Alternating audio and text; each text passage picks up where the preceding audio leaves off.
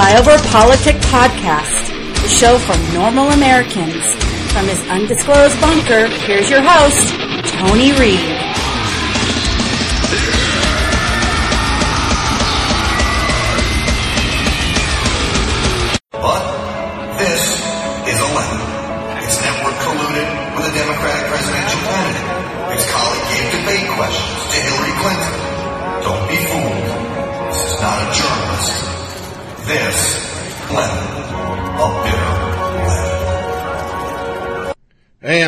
Flyover Politic Podcast. It is the 14th of May, year of our Lord 2018. And that was from the NRA convention where they mocked CNN. I thought it was pretty funny considering how bad CNN is. And right off the bat on this Monday podcast, I want to cover the North Korean hostages that we returned. And per usual with our media, no accomplishment is a victory for Trump. Um, the media said things like this NBC's Hallie Jackson whines, hostage release choreographed as stage production. And I want you to remember that Bowe Bergdahl, how they brought the Taliban father out there for an American traitor, not a hero. He was a traitor. He got fellow soldiers killed. He walked off the base. He was a loser. And they carted him out. The media had no problem with that choreographed presentation. It was so bad in our media, the Babylon Bee, which has been pretty straight up, actually wrote this. CNN report. Evil Trump kidnaps three people from North Korea paradise. An exclusive new CNN report revealed Tuesday, excuse me, Thursday, that President Trump had kidnapped three people from the paradise of North Korea, forcing them to get on a plane and return to the United States against their wishes. A teary-eyed CNN anchor broke the story, visibly enraged at the egregious act of international terrorism. CNN reporters and had discovered that the three visitors had been in North Korea enjoying a vacation for many months before Trump unilaterally decided to have them forcibly flown back to America, even aggressively accosting them when they landed.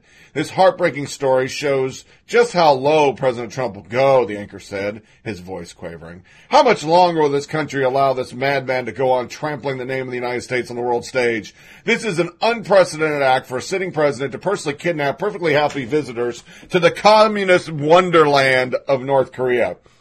The time for impeachment is now, he added, beginning to chant, impeach Trump, impeach Trump, impeach Trump. At publishing time, sources at CNN have been able to confirm that Trump is planning on flying to a meeting with Kim Jong-un, where the two will discuss how to most efficiently destroy and enslave the world. Want more proof before I play the audio? David Nakamura, my colleagues who traveled to Pyongyang with Pompeo said reporters were not allowed to speak with freed Americans to respect privacy. But first thing Trump did on their arrival was trot them over to talk to the media and listen to them boast about TV ratings. Full disclosure, I was there at Joint Base Andrews and I was shouting to the three American questions such as how were you treated? Which Trump encouraged one, Kim Dong Chul, to answer. He said he had to do hard labor, but also got some medical attention. But I found the whole thing a bit uncomfortable. The, they, they guys were released 20 hours earlier after more than a year each in captivity. Pence later said that one of the men hadn't seen daylight during detention. Then they get off a plane to dozens of media camera floodlights, etc. Somebody mocked him. I found it disturbing that these three Americans were trotted around in front of the media. Oh, by the way, I was there screaming questions at them. But yeah, totally disturbing. 10 out of 10 tweets here. Mr. Nakamura. They are so bad. And this is how bad they are. Good evening, and it's great to have you with us here on a very busy Wednesday night. Three Americans held hostage in North Korea are on their way home right now. President Trump first tweeting that they were on their way. It comes ahead of his face to face with Kim Jong Un. The three men flying out with Secretary of State Mike Pompeo. President Trump says he plans to be there when they arrive at Andrews Air Force Base at 2 in the morning. Just as Iran tonight sends the president its own message after he tore up the nuclear deal. The prize I want is victory for the world. But even as he pursues one nuclear deal, he is facing global blowback for pulling out of another. In Iran today, anti-American protests, including the burning of American flags and photos of President Trump.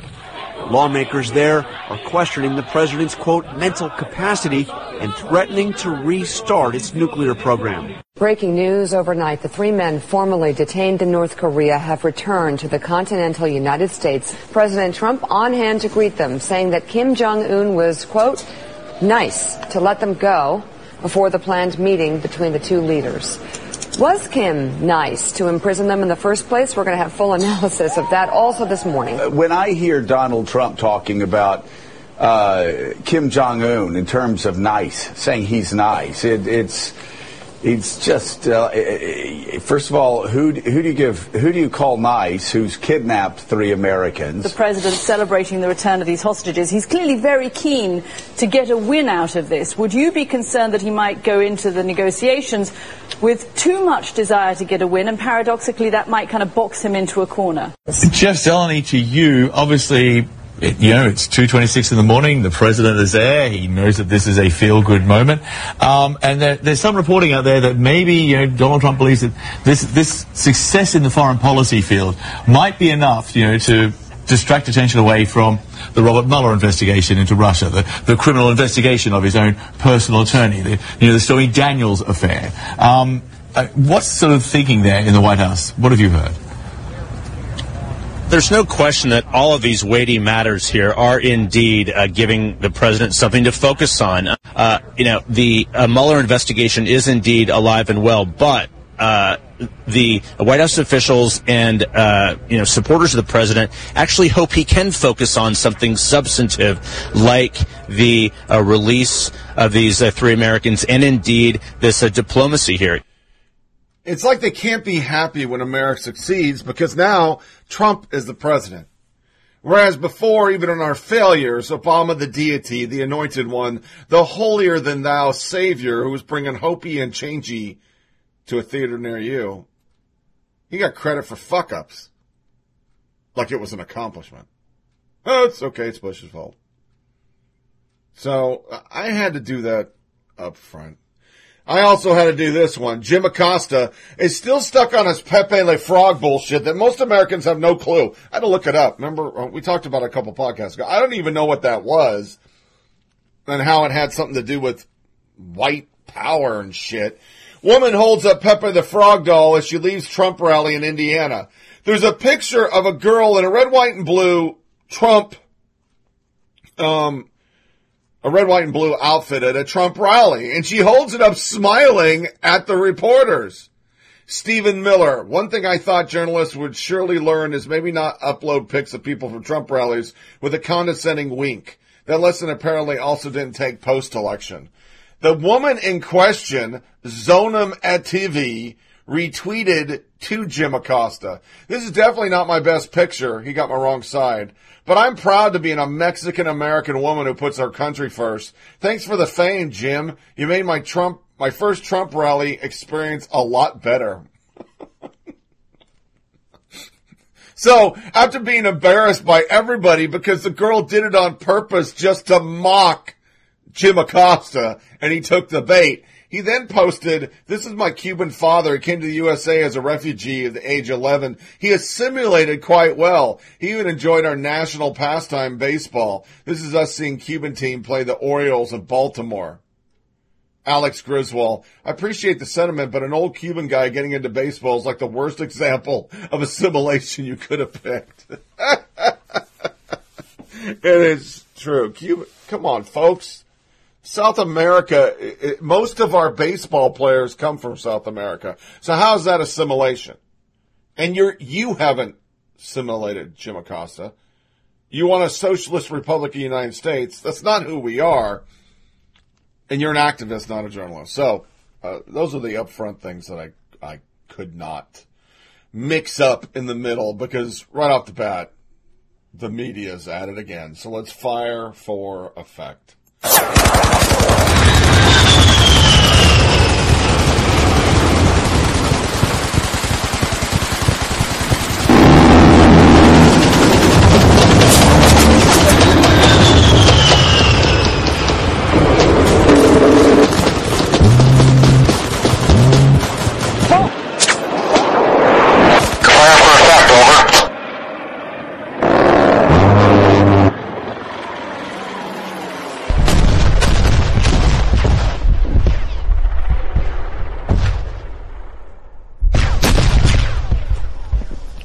Uh, Andrea, you were there for the negotiations. I, I, I, watched you reporting on it day in and day out. Bring us back to that moment uh, when the U.S. was dealing with Iran in order to get this done, and, and, why at the time it felt like such an important negotiation, why it needed to happen then.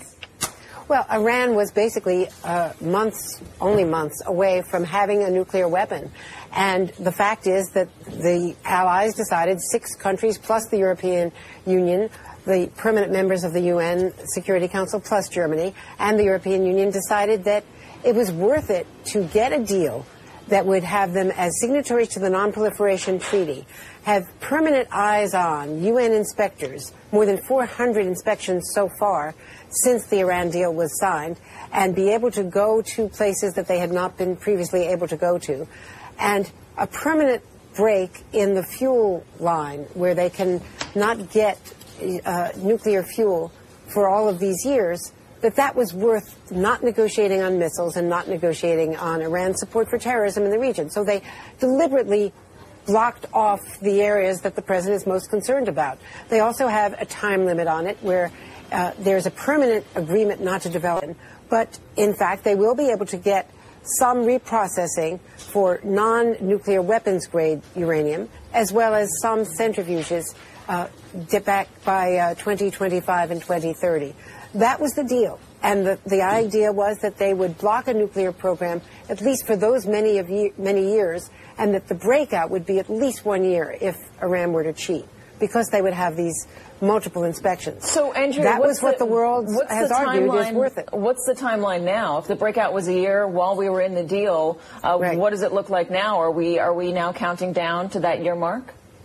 Well, it would depend now exactly what the regime does. The problem is that by reneging on the deal, the U.S.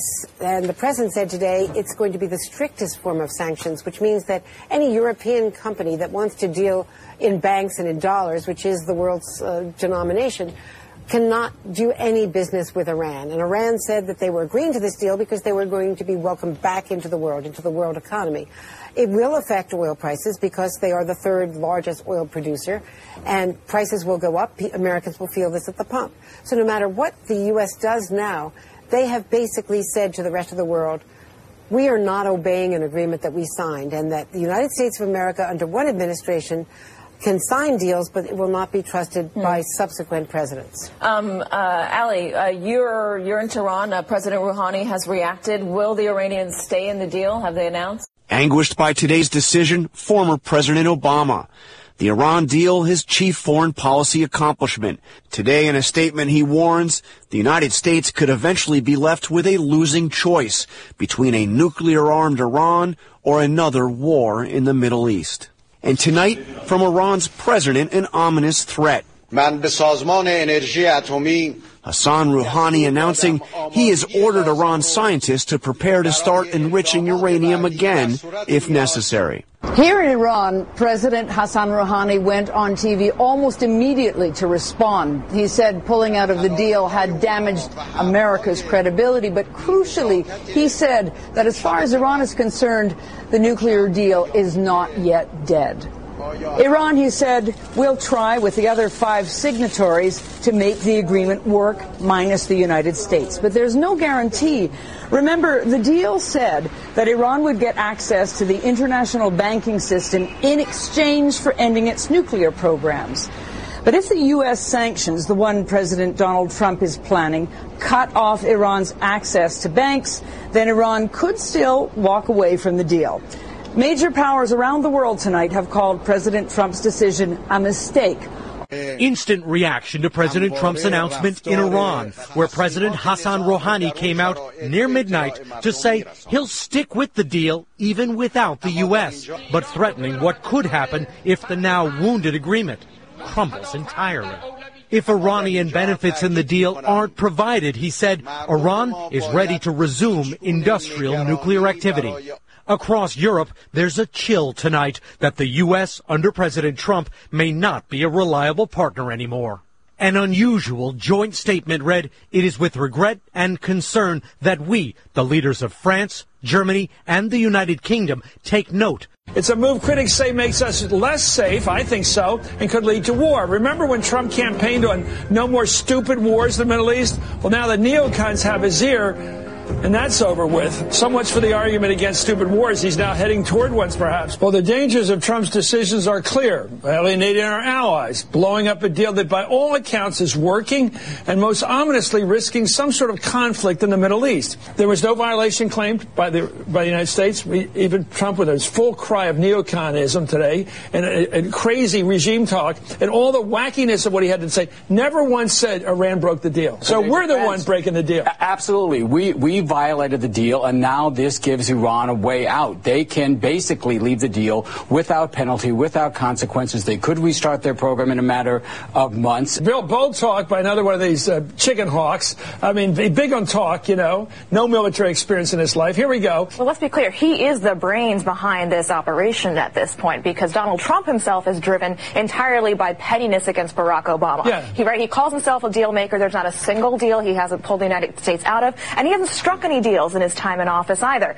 Uh, you have John he just wants to erase Barack Obama, like Exactly. saying he's a And- foreigner and- who snuck in the country and then get rid of Obamacare and get rid of this. Right, and John Bolton is the one who has an ideology, and it's, it's regime change. Regime change appeared in this speech out of nowhere when this really was a technical deal directed at stopping Iran from developing a nuclear bomb. This was never a deal intended or even presented as something that was supposed to stop Iran from all of its other nefarious activities in the region. people that I've been speaking to think that there were uh, several consequences that are going to come from this. Uh, it decreases trust in U.S. commitments. It emboldens the hardliners in Iran.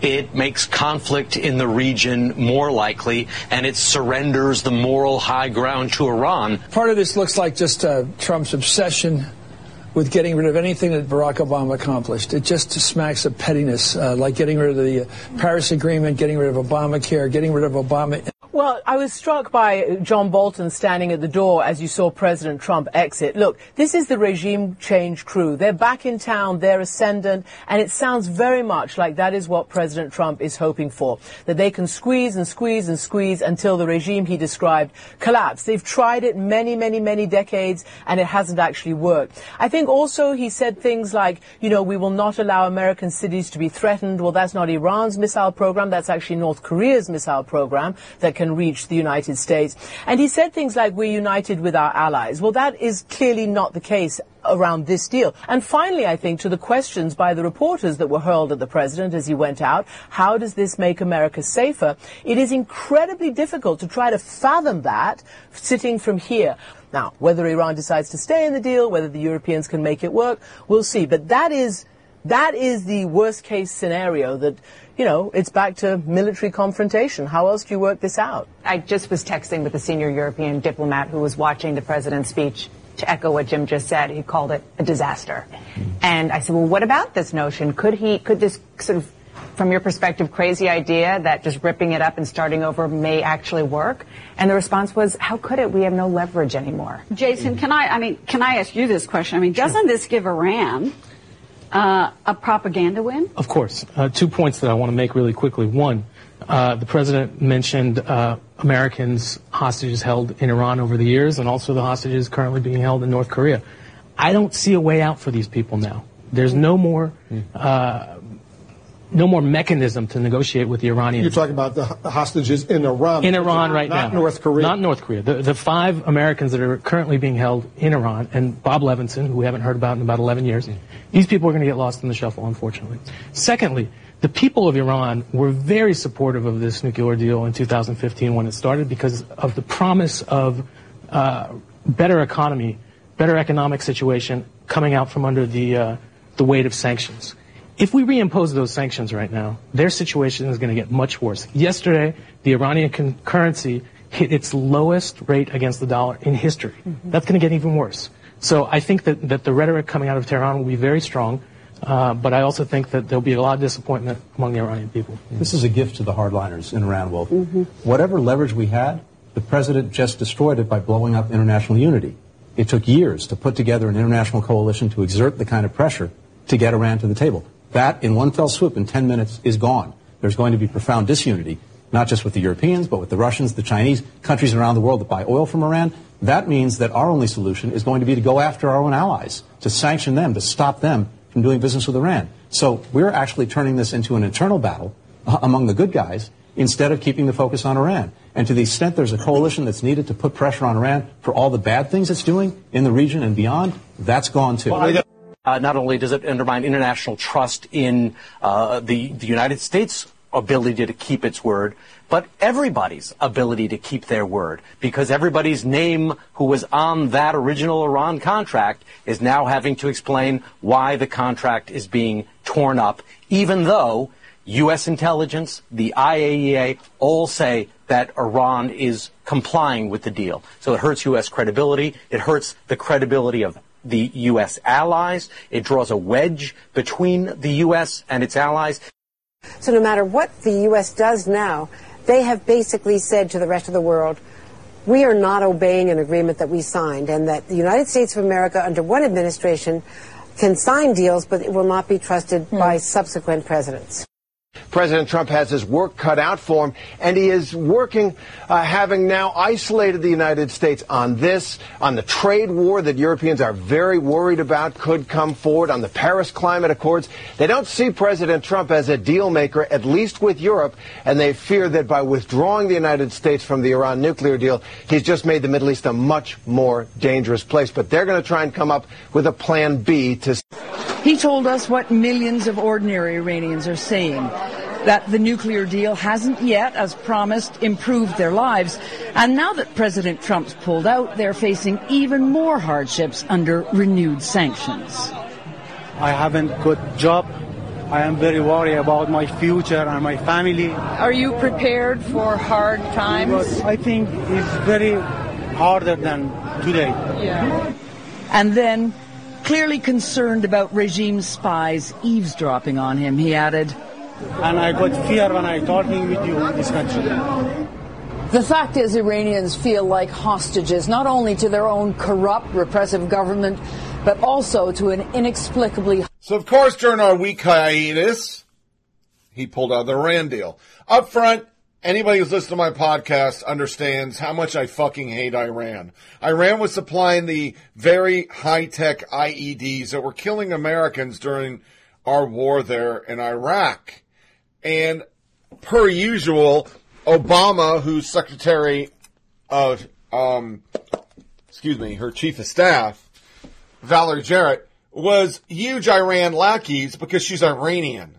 They love the Muslim Brotherhood. There's plenty of links to the Obama administration and doing horrible shit. And as we covered on the last show, John Kerry was illegally under the Logan Act trying to save this deal. But this deal just gave a bunch of money to Iran. There's been numerous reports, even by the Washington Post and New York Times for you liberals, so they count, not Fox News, that Iran wasn't even sticking to the deal. So we stuck it to them and pulled out. Right off the bat, the Democrats, who would rather side with Iraq, Iran, they would have sided with Mars if Mars attacked us because they fucking hate America.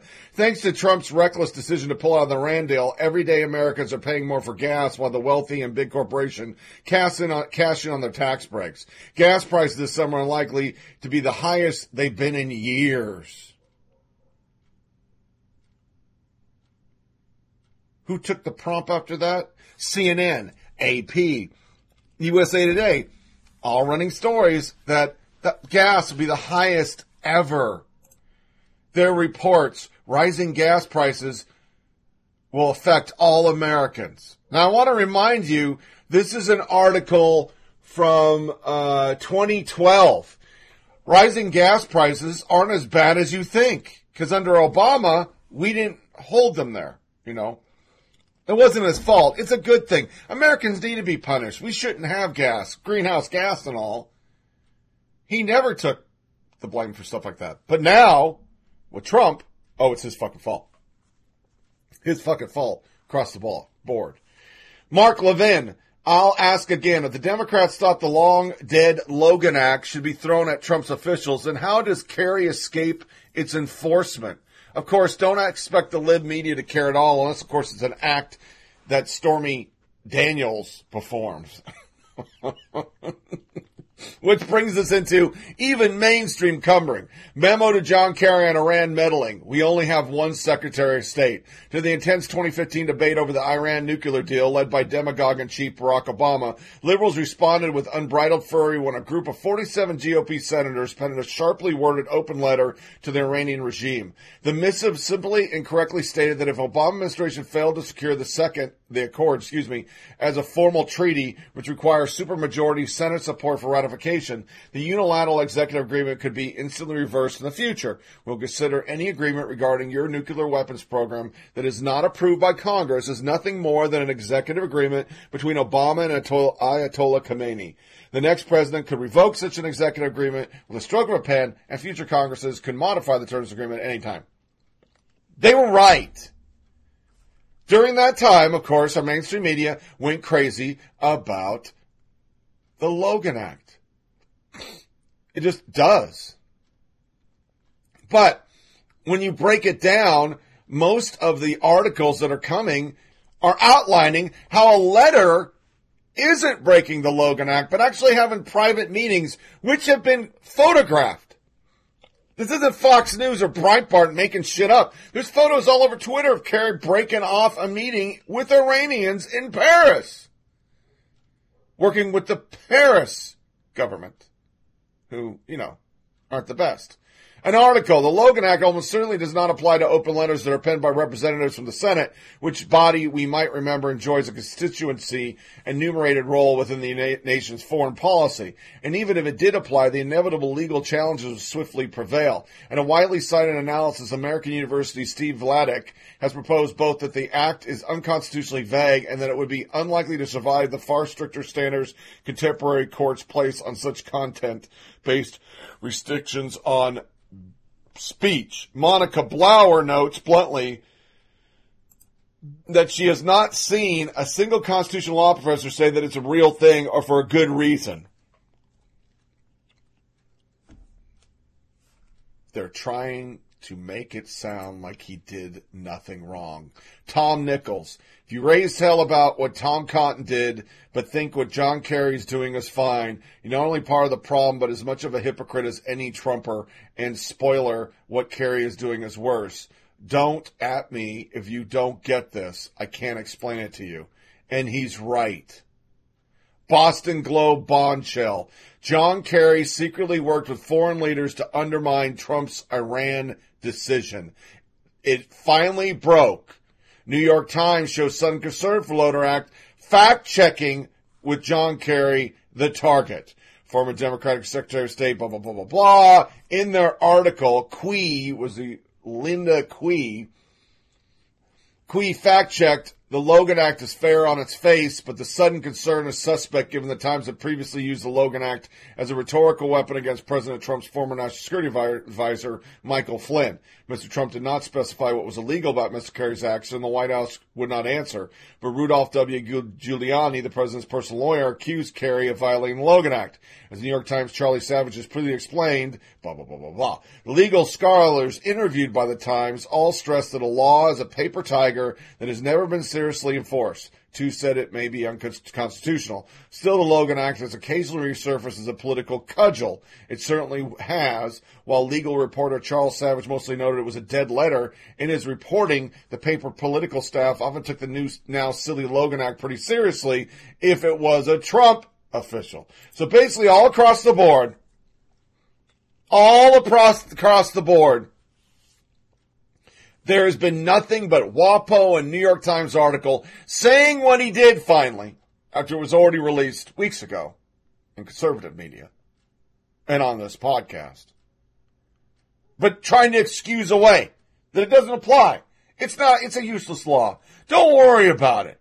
And how does that work? If the Logan Act was so important during Obama and the Logan Act was so important with Trump when he was starting conversations with foreign leaders and with the whole Flynn debacle, how can it not be important now? It could it be hypocrisy? Yeah. Kerry was so brazen, he actually put out a statement. Today's announcement, announcement weakens our security, breaks Americans' word, isolates us from our European allies, puts Israel a greater list, employs Iran hardliner, reduces our global leverage to address Tehran's misbehavior while damaging the liability of future administrations to make international agreements. That's one sentence, by the way. So uh, I think that's called a run on, but go ahead. No rhetoric, no rhetoric is required. The facts speaks for themselves. Instead of building an unprecedented non-proliferation verification measure, this decision risks throwing them away and dragging the world back to the brink we faced a few years ago. The extent of the damage will depend on Europe can do to hold the nuclear agreement together, and it'll depend on Iran's reaction. America should never have to outsource those stakes to any other country. This is not an American interest. We should all hope the world can preserve the nuclear agreement everybody's responded response. Let me put on a pair of I don't give a fuck what you wrote glasses. Ted Nikki, with all respect, Mr. Kerry, please fuck off. And I'm from Iran. You and the administration you served as Secretary of State helped the tyranny and the regime of Iran to continue to subtle development of their nuclear program. They didn't even care.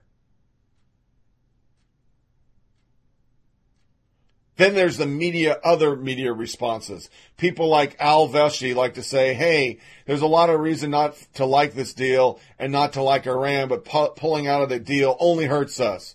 He then said, I never said that. Then the person sent him the script and he goes, okay, I did say him. Salzman, JR type.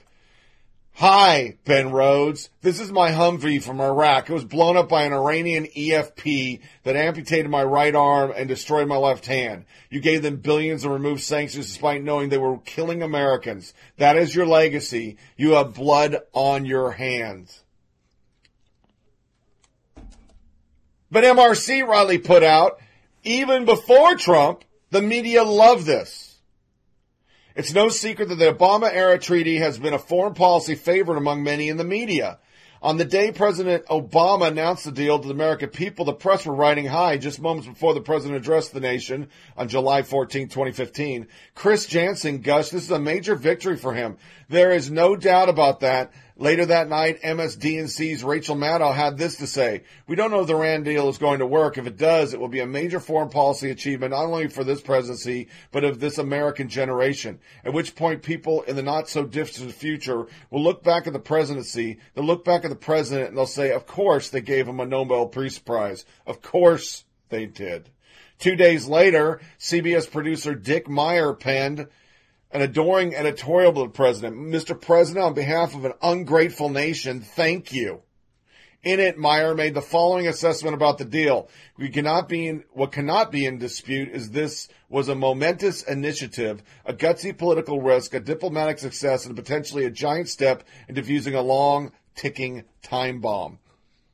Much grin of the press, some Republicans continue to criticize the deal. On MSDNC's Chris Matthew defended the deal on his evening show. Um, hardball, perturbed by Senator Marco Rubio's harsh remarks about the deal, that President Obama's security postulated, you know, I wonder whether it's even legal or diplomatically acceptable, yes or no, for somebody running for president who has a shot at the presidency, basically writing foreign policy to undermine the current president, who's the only president we have. Republican criticism of the deal was bad, the Democrat criticism was horrifying. On August 11th of that same year, Morning Joe co-host Mika Brzezinski lost her cool after Democratic Senator Chuck Schumer came out in opposition to the deal and suggested that it be renegotiated. While arguing with the Weekly Standard editor and then MSDNC contributor Bill Kristol, she offered the following assessment. I mean, restarting talks with Iran, that's ludicrous. You guys know this would be a calam- calamitous for our reputation and for the White House if all of a sudden they just said, oh, forget it, let's do it, let's not do it. That's crazy. Come on. D triple C. Trump and his Republicans will go down in history as a party that destroyed our country's credibility, ruined our global reputation, and made the world a more dangerous place, all to sabotage President Obama's legacy. And that's what this is all about. It's all about a legacy. Everybody knows that history will show a man who started more wars got a Nobel Peace Prize and accomplished nothing for peace. He created ISIS, created the vacuum that turned the Middle East into a total clusterfuck until recently. And that's all the media is pissed off about. Everything Obama's done has been wiped off the board. Ben Rhodes. Trump is about to do something opposed by the American people. That's a lie. And our closest allies for no reason than the fact that Barack Obama was involved in negotiating the Iran deal. Kelly Magsamen. As someone who spent years of her life putting in place sanctions on Iran under Bush and Obama, I'm horrified by the delusional view that we can easily regain the leverage that took years of painstaking sanction diplomacy with our all allies. Ben Rhodes. It took five years of diplomacy to build the sanctions regime and two years of diplomacy to reach a deal. Trump is blowing that up with no understanding of what actually in the deal, no plan for what comes next, and no support for our closest European allies. Beyond the potential catastrophic consequences of Iran, Trump's decision is devastating to U.S. credibility globally. After this, why would anyone trust us? Samantha Powers had the balls to say something. I will never forget the dark cloud that hung over the White House. Oh, shut the fuck up. Trump has demolished America's credibility, credibility, credibility, credibility. Guy Benson, an American promise rejected by a large bipartisan majority of Congress, many of whom explicitly warned that it was not their promise. David Frum, sorry before everyone settles into sex and corruption cable, a last night Iran deal thought. I distrusted the deal going in, still do, but it's now a pledge of the United States. That's their angle. Pledge. Yeah, it's a pledge. It's an, a treaty that was never ratified. See, this is what you get when you use your pen and cell phone.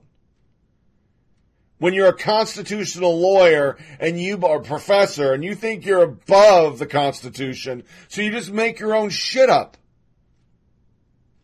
Had he ratified a deal that was going to benefit America and not his allies, of the Muslim Brotherhood, maybe this wouldn't have happened. So what did Iran do? Our loving neighbors that the left is so upset about offending. Iranian MPs burn American flag, chant death to America following nuclear deal withdrawal. Ayatollah Ali Khamenei harshly denounced Trump following his Tuesday announcement that the U.S. would re-implement the economic sanctions previously lifted on the deal. Khamenei called the decision shallow and ludicrous and warned the president's corpse will also be worm food. Hillary. Pulling out of Iran nuclear deal is a big mistake. It makes America less safe and less trusted. Iran is now more dangerous. What's plan B? Anyone who thinks bombing is the answer is woefully misinformed. As Secretary of State, I helped negotiate the crippling international sanctions that brought Iran to the table. It would be much harder a second time now that our credibility is shot. It will also be harder to deal with other threats like ballistic missiles, terrorism. Now we have no leverage. Ruby Rockstar. Six billion went missing on your watch. SOS Hillary. A situation which created conditions conducive to fraud, as corrupt individuals may attempt to conceal evidence of illicit behavior by omitting key documents from the contract file. OIG report 320 2014. Shut the fuck up and go away. Another one. Our credibility was shot as a nation when Hillary Clinton del- deleted 33,000 emails, ordered hard drives under her control to be erased with BleachBit and Blackberries to be smashed and never got prosecuted for it. That's really when the U.S. lost its credibility on the world chain stage. And somebody like me, who's a smartass, whatever happens, we can blame it on a YouTube video. What is wrong with these people? Don't they understand? And it once again aligns with what I keep saying about liberals. They don't care about our veterans. They couldn't fix the VA under their watch. That was one of his promises. They made it worse. And they side with a country that killed thousands of Americans in Iraq. Thousands. The EFP wasn't there. Iran helped it be there, thus killing thousands of Americans. So all you people like Page in Oregon who totally believe Obama was a deity, He didn't give a fuck about soldiers. Just because you go to a goddamn fucking ball and say how much I love you, that's not a commander in chief. You don't side with a longtime enemy of the United States.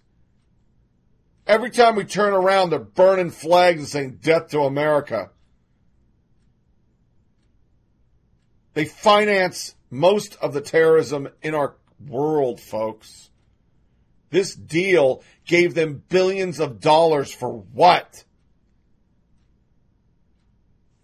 To the NRA convention. A lot of love here. U.S. President Donald Trump is angering not one, but two of America's closest allies. France is upset over comments Mr. Trump made about the November 2015 terrorist attacks in Paris. At least 130 people were killed, hundreds were wounded then. Francois Hollande, seen here, was France's president at the time of the attacks. He called Mr. Trump's comments, quote, shameful. The French Foreign Ministry issued a statement expressing its firm disapproval and called for the respect of the memory of the victims. In the same speech, Mr. Trump also angered Britain, saying it had a knife problem. At one point, he compared a London hospital to a war zone, saying the floors were covered in blood from knife attack victims. Let's begin with uh, Mr. Trump's speech to the NRA. He has angered our closest allies, furious at comments he made regarding terror attacks on France and in England. Uh, this as he supported strong gun rights uh, in the U.S. Um, he made no mistake about how strong he now stands with the NRA. What do you make of it? It's almost preposterous um, trying to make that kind of point when the numbers aren't even close to adding up. Um, it, it, and it, it, just it just boggles the mind because just a couple months ago he was seeming to have sympathy for the Parkland High School students um, and their issues over guns, and now he was full on NRA, uh, all about it. But he also is at odds with his allies, France um, and the UK, over these um, almost like bizarre comparisons of the American gun laws and the violence that uh, the terrorism that they've seen uh, in the UK and France. Uh, again, playing to his home base, uh, playing to a domestic audience, but it still was kind of over the top, wasn't it? Well, it deeply offended um, America's best allies. And for, you know, Trump to just kind of idly insult the memory of the dead of other countries is, I think, what offended them. In fact, the French Foreign Ministry is quite explicit in, in saying it was offended. The former French President, François Hollande, who was the president when, when the Bataclan happened, said he was disgusted. Um, the British, you know, there is no hospital in London, I promise you, having lived there nine years of my life, um, which is awash in blood from knife crime. Knife crime is up. But one of the reasons knife crime may be up is that guns are not up and and and it is a bizarre thing. Um, he seems to go. The president goes into these rifts, and maybe because he's been watching too much Fox television, it's not clear. So. Oliver North, as Dana Loesch said, thrilled about the Oliver North news. A total warrior for freedom. This is the last person that anti-gun advocates would want as the new president of the NRA board. Ellen Pierce, proof they're a criminal empire and one that has brought bought off our government, the mob 2018 style. We need some good guys on our side. Literal traitors heading both the NRA and the White House. Wow. The man sold advanced U.S. weapons to Iran with cash from Pablo Escobar's cocaine business, blah, blah, blah. Here's the problem.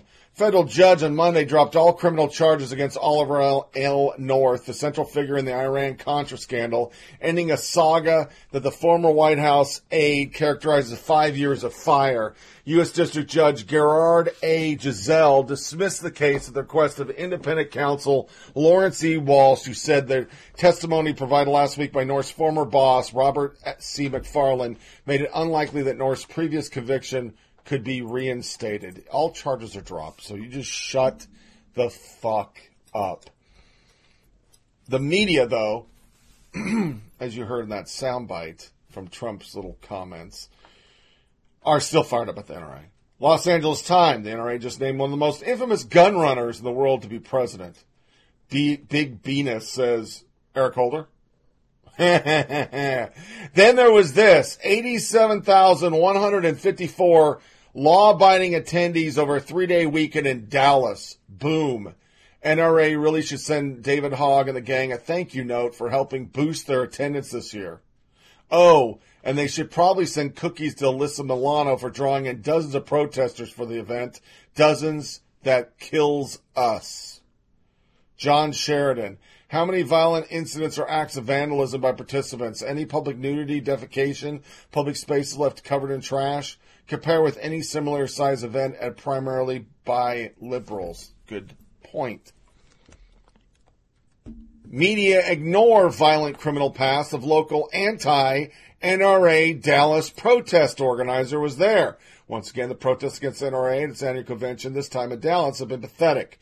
Turnout has been shockingly small. One event had maybe 100 people, half of whom were journalists. An actress involved in the protest movement attended, accompanied by alleged armed security guards who illegally chased Texans out of the public park simply because they asked if she used armed guards.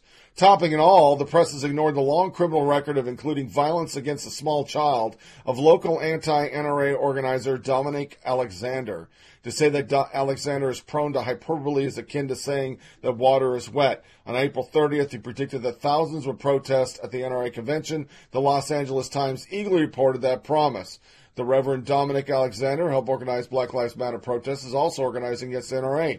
We continue to use our president our president, whenever, whenever the NRA comes, he stands with them, and that's problematic for us. Alexander said, calling the NRA's decision to come to Dallas a slap in the face. We're expecting in the thousands, which didn't happen. Alexander appears to have serious exaggerated actual results after the protest occurred. NPR relayed it without challenge. We're asking for sensible gun laws, Dominic Alexander, president of Next Generation, told NPR. Alexander said this social justice organization drew hundreds to Dallas City Hall Plaza before they marched to the convention center. When you look at shootings in Newtown, Parkland, Orlando, Dallas, people are tired on both sides. People are tired. The Dallas Morning News reported that a few hundred people attended multiple peaceful protests at Dallas City Hall and at Belo Gardens during the day, and that the few hundred represented both sides of the gun debate. No one has seemed interested in Alexander's background except CRTV's Steven Crowder. Crowder posed as Jean Guy Tremblay, a vociferous Canadian gun control activist in a wheelchair, went to one of the protests to ask Alexander about items in his criminal record in a series of This Can't Be True Can It questions. And I'm not going to play the video. Democratic congressman during this time. Let's force gun owners to turn over the AR 15s and other rifles. Representative Eric Swalwell from California, who on his staff wrote this rather great piece of comedy regarding military styles rifles. He wants to ban them, buy them back, and prosecute anyone who doesn't abide by his proposed laws. And this is carried by USA Today because they're all for it too. Reinstating the federal assault weapons ban that was in effect from 94 to 2004 will prohibit manufacture and sales, but it would not affect weapons already possessed. This would leave millions of assault weapons in our communities. Instead, we should ban possession of military style semi automatic assault weapons. We should buy back such weapons from all who choose to abide by the law, and we should criminally prosecute any who choose to defy it by keeping their weapons. The ban would not apply to law enforcement agencies or shooting clubs. Australia got it right. And I stopped reading after that. The reality is, every one of these people saying they're not about banning guns. Hogg was fighting with everybody this week. Alyssa Milano, which we'll get into her little uh, kerfluffle in a second. We're saying we don't want to ban weapons. Yet there's uh, actual politicians saying we want to ban them. And, and that's the thing about it. They're not even honest. And that's why they keep losing this argument with the American people. They're not honest. I think if you were more honest, people would respect you, but you're not honest. You say, oh, we just want to have some sensible gun. No, you don't. You want to ban weapons. So the restaurant that had that, hey, we're going to give money to anti-Second Amendment groups, Dallas restaurant quickly backpedaled support for gun control during NRA meeting. Gun owners intended blah, blah, blah, blah, blah. Ellen changes the bottom of the receipt to reflect their support of gun control, saying any proceeds from the week would go towards gun control groups. The NRA eventually reviewed, or received wind of the maneuver and warned NRAAM participants to avoid spending their money at the establishment. The restaurant, restaurant quickly decided to clarify their message with the following Instagram post. What a day this has been. We want to give some clarification to an issue that has caused quite a bit of confusion and anxiety. Early this morning, we began posting a message on the bottom of our receipt stating that Ellens intends to donate a portion of our proceeds this week towards the efforts of finding common ground and compromise in the fight to eliminate needless gun violence, especially in our schools and against our dedicated police officers. With a limited number of characters available for the message, we simplified to say we support reasonable and effective gun regulations towards the end. What was not expected was that these two words, reasonable and effective, would be misinterpreted as our uh, support for gun control. This mistake was an honest one. The opposite is true. We support the Constitution, including the Second Amendment, 100%. And like the NRA, we also support finding resolution to the senseless killing that happens much too frequently. We believe those two things are completely compatible. After a very courteous and informative conversation with the customer, realize how quickly how, how our message could be misconstrued and we moved quickly to clarify. By then, the situation had become viral. We believe our position is anything but controversial. Rather, it's an American way of dealing with a problem. Historically, every time we have had a big challenge, we have come together. Republicans, Democrats, blah, blah, blah, blah. No one wants children to die in the classroom. No one wants police to be effective. Blah, blah, blah, blah, blah, blah, blah, blah, blah, blah, blah, blah, blah, blah, blah. If Ellens didn't want controversy, they wouldn't have said anything about guns and the Second Amendment if the restaurant owner told the public who they were donating the money to, then then it would have solidified gun owners' suspicions. It's fine that Ellens did this, but as with anything, be prepared for the fallout. And there's one, believe me, there was one. Probably not the biggest one that God has ever created, but it was quite large. It prompted Ellen to issue this milk toast response via Instagram, and it's basically repeating. They did it two or three times and tried to cover up to what they did. They were fucking nuked on their website. Nuked. Dilemma. Taking lots of NRA money in the form of group reservations while they're in Dallas or taking a stand to tell them to fuck off. Then the left attacked them and it was a big shit show. Which brings us to the point we keep on talking about it.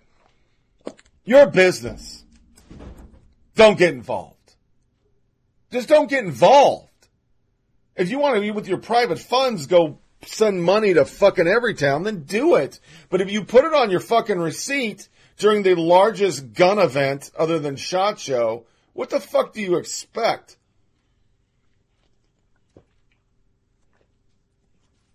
Had to get a drink. Pollen. Bad. Same thing we keep talking about. Pollen. So then there was Alyssa Milano. She basically went to an anti-gun protest with bodyguards who were armed. And then those bodyguards bullied other protesters and made them run away.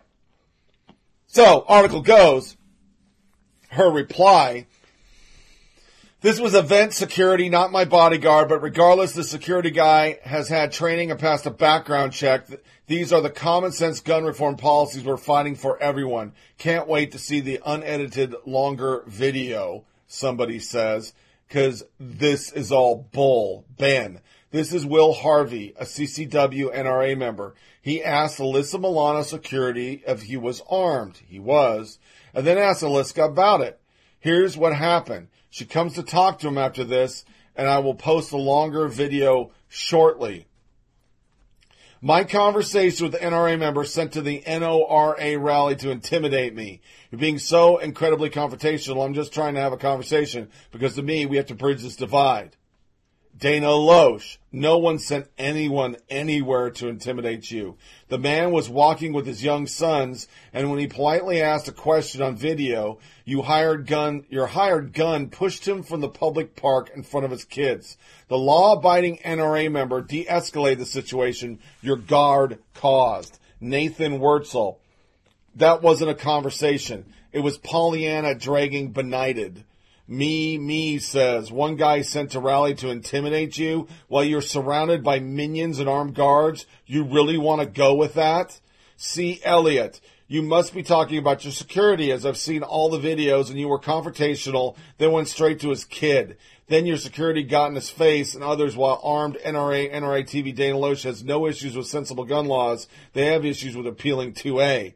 Morphin Henniker. I'm just trying to have a conversation, says the woman who spoke at another person, then shifted her attention to his child, then stomped off while thuggy security threatened people.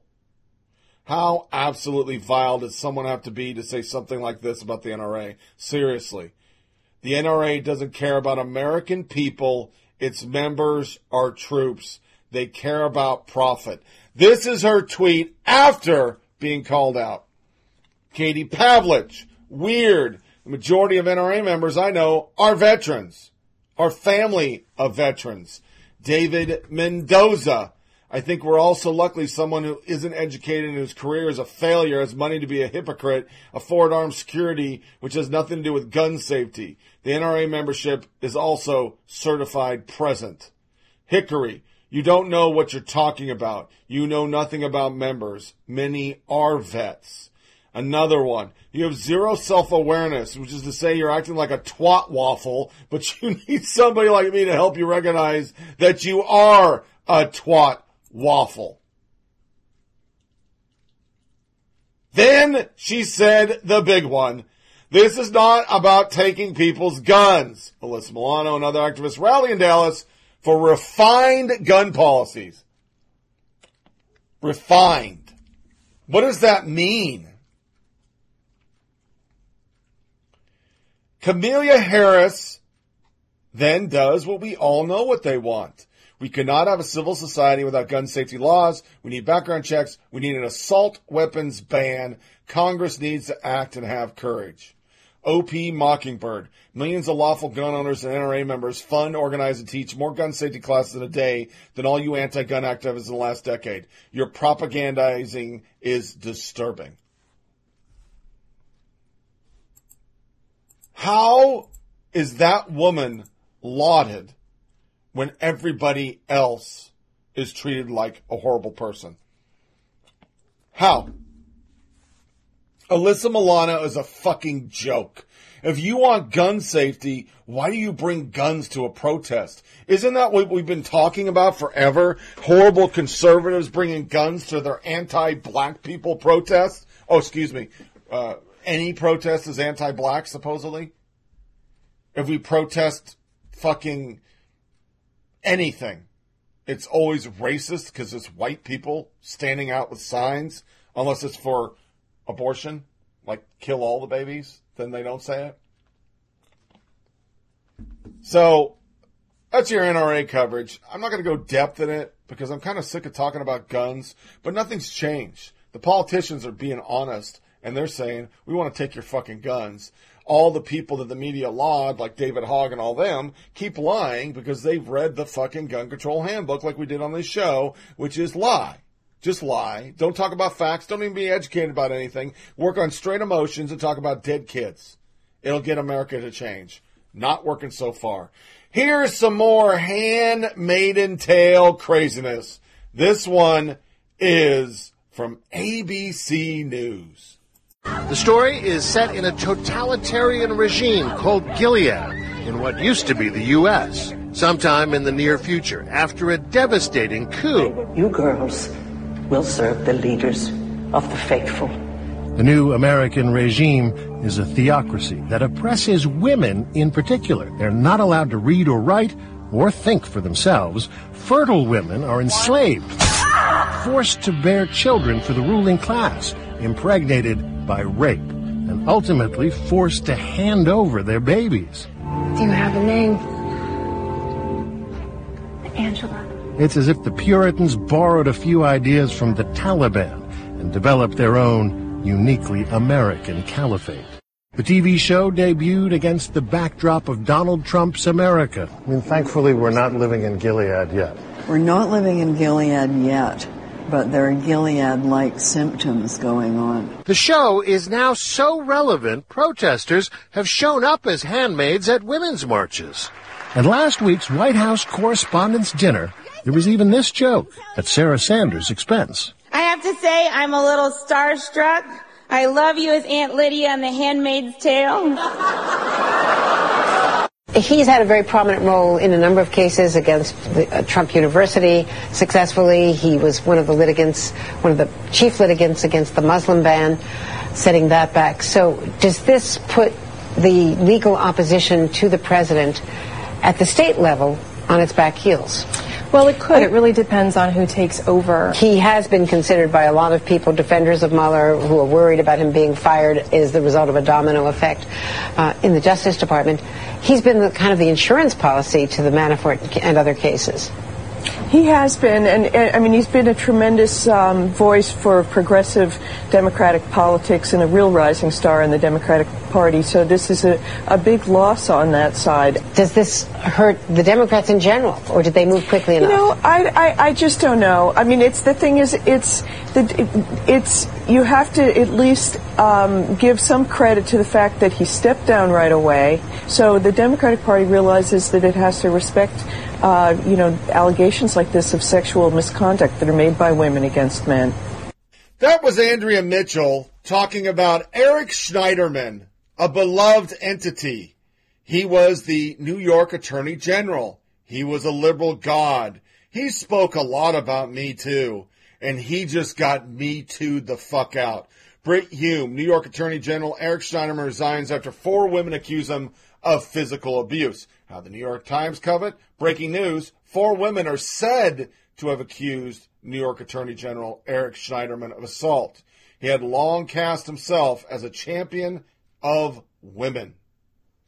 This is a very unusual headline phraseology since it's based off a report from the New York Post. You expect to read reportedly or something like that. But there is a reason the Times chose to go with are said newspaper of record is said to have used passive voice to avoid crediting a competitor in the headline.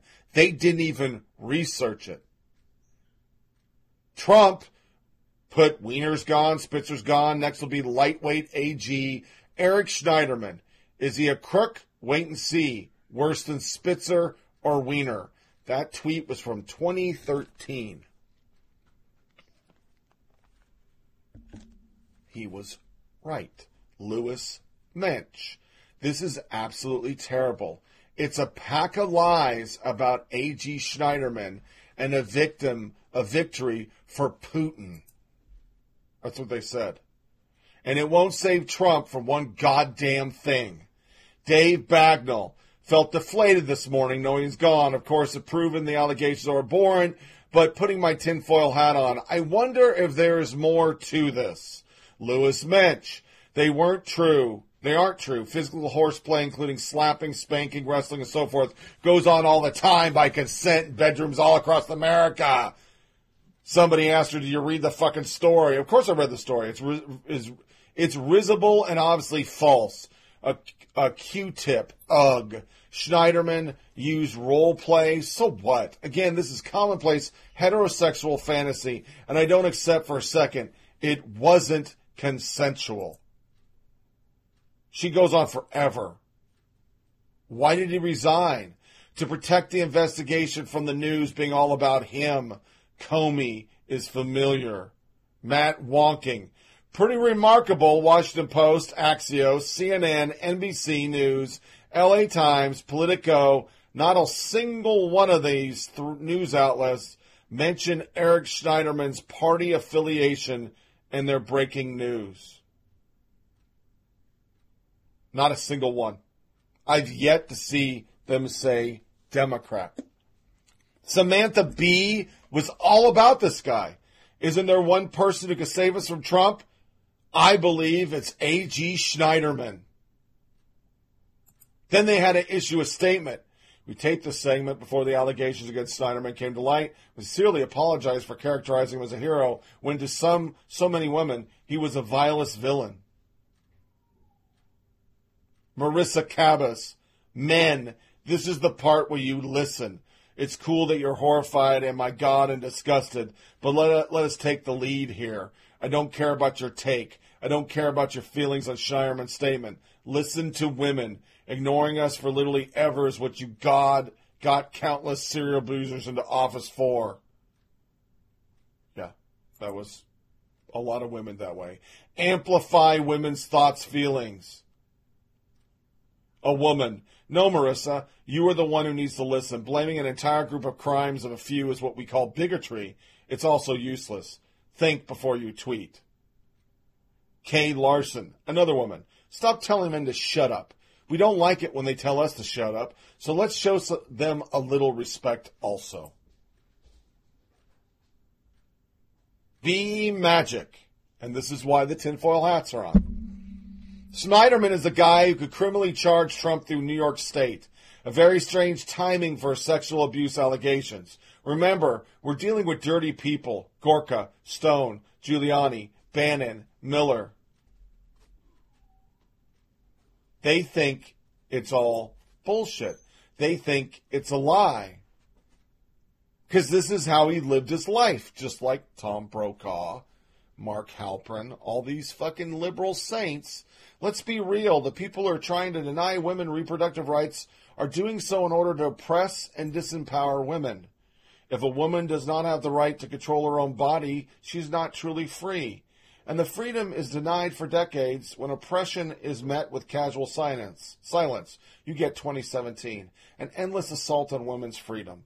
Without the reporting of the New York Times and New Yorker and the brave women and men who spoke up about sexual harassment they endured at the hands of powerful men, there would not be a critical national reckoning underway. A well deserved honor. Those are his tweets. It was so out of control, the left needed this. Jane Mayer, just to be clear, not one source from our story on Schneiderman has any ties to Trump or Cohen. Our sources are all deeply opposed to Trump and deeply disappointed that Schneiderman let them and their cause down. That was the reporter from the New York Post. They had to do that. And then finally, the, the tinfoil hats conspiracy theory that this was all to protect Trump. But it goes to the deeper root. Do liberals even care about Me Too? Because it seems when guys on your political side do it, you don't care. You don't care at all. You you cover it up. But when a conservative does, it's to be believed. It is true. We have wa- I have watched in my lifetime guys like Trent Lott go down for two like ten seconds, and Bill Clinton get away with lying, serial rapist. I mean, that guy has a litany of ac- accusers over his whole lifetime. Nobody cared because he had a D behind his name. So, as we go out to tweets of the day, we're, we're going to do a music break and then go into it. But I, all of this, as you heard the reporting, is still based on the DR. But we don't say anything about the affiliation of a corrupt Democrat. We're upset that people got rescued from North Korea. We're upset about the Iran deal because we had a vested interest to see Obama's legacy go great. So Brent Bozell did a great statement on this. We're going to play that music break. Tweet to the day on the other side. Enjoy. Now this, President Trump tweeting about the negative media coverage, quote, the fake news is working overtime. Just reported that despite the tremendous success we are having with the economy and all things else, 91% of the network news about me is negative, quote, fake. I mean, in parentheses, fake. Why do we work so hard in working with the media when it's corrupt? Take away credentials, question mark. Joining us now, on, Media Research that. Center President Brent Bozell. Brent, uh, I, the numbers get, though, more astounding as we go on. 91% is just absolutely astonishing.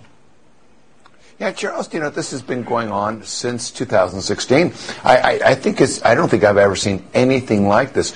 Not just that it's almost 100% negative coverage, but that it won't stop. This has been going on every single time we've measured it, month by month, quarter by quarter. I think the best month he got was during his honeymoon when it went to 85% negative. I'm not kidding you there. I'm not kidding you. Um, th- th- I mean, this they are vested in seeing him fail. He has said so, and the evidence is there. Look, you know, during this time period, you had the first breakthrough in the Cold War with North Korea in 60 years. That didn't that didn't generate anything. You've had a strong economy. That didn't generate anything. You've had a strong jobs report as, as a result of his tax cuts. That hasn't generated anything. You've got the overreach of Mueller. Look at a judge just two days ago blasting that investigation. That garnered, believe it or not, that garnered a grand total combined for CBS and NBC 30 seconds. They simply are not going to say anything positive about him. And I'll say a last thing. I find it very interesting, and I think it would be a whole lot of fun if he were fo- to follow through on that tweet and start banning these people from covering the White House because they have no vested interest in objectivity. I got to tell you, the assaults that I've seen on, on, on Sarah Sanders is a, re- a remarkable. I want to ask you another one, but before I do, have you ever seen a media, though, that works so hard to find or pontificate on potential negatives of good news? In other words, if the economy is great, maybe it's going to spark inflation. If we do this, then maybe that's going to happen. I mean, it, it, what was normally be just great news, they worked very hard to try to find what could be the negative counterfactual. I like I like you saying that, Charles, because it's so true. Go over to our friends at CNN and look at the chyron at the bottom of their stories. And, and I burst out laughing when I see these things. Just the other day, I saw the headline said source colon. It's always source colon. Macron, the French president, disappointed in talks with Trump.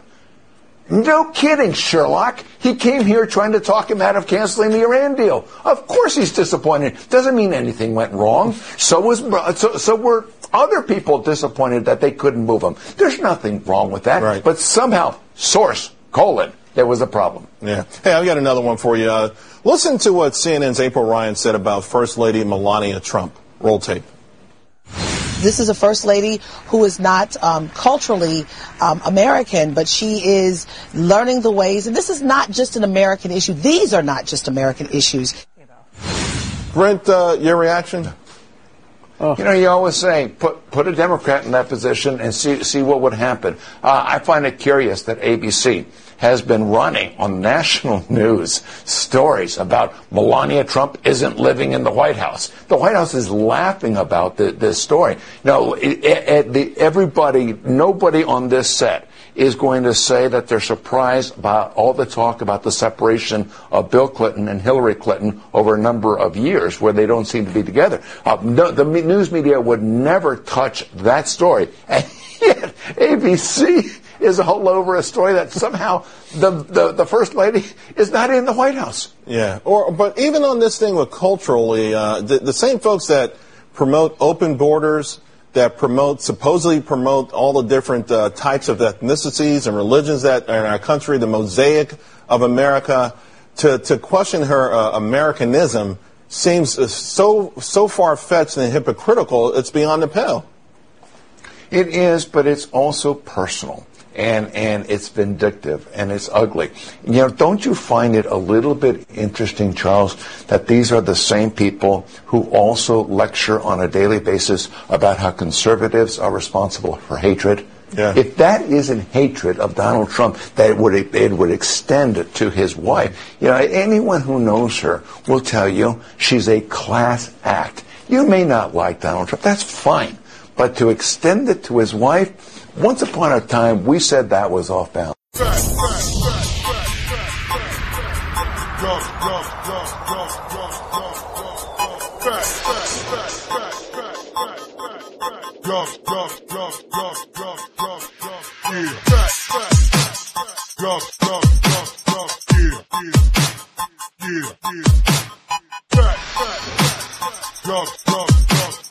Yes, I got my swagger back. Yes, I got my swagger back.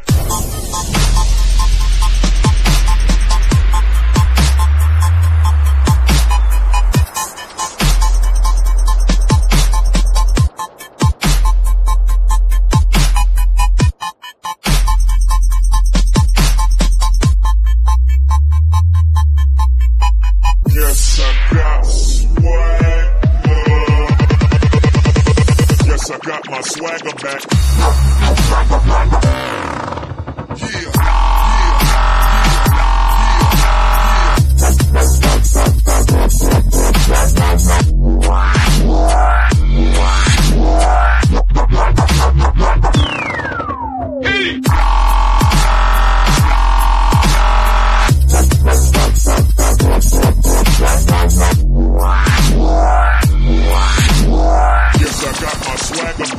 I got my swagger back.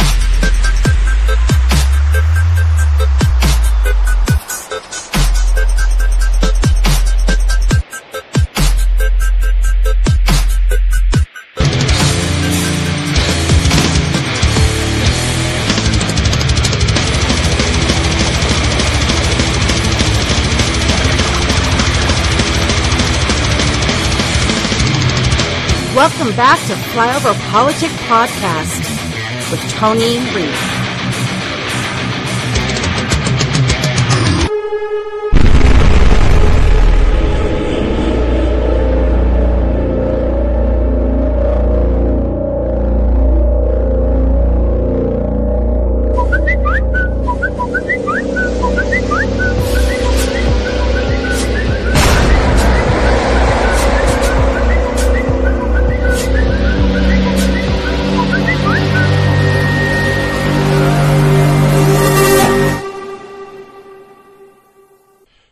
Tweets of the day. New York Post. Mom warns of terrifying results in deodorant challenge game. A mom has issued a chilling warning over a new playground challenge after the game left her daughter with second degree burns. Jamie Prescott claims her 14 year old daughter suffered serious burns after taking part in the deodorant challenge, which is making the rounds in southwest England. The distraught mom now fears her daughter may need skin grafts for her terrible injuries, and they rub it it spray it on it as long as they can. What the fuck? Then Matt Gorman, who brings us our political tweet of the day. Did everybody just hear Nancy Pelosi say she'd raise taxes? And she said, when asked again, would you raise taxes?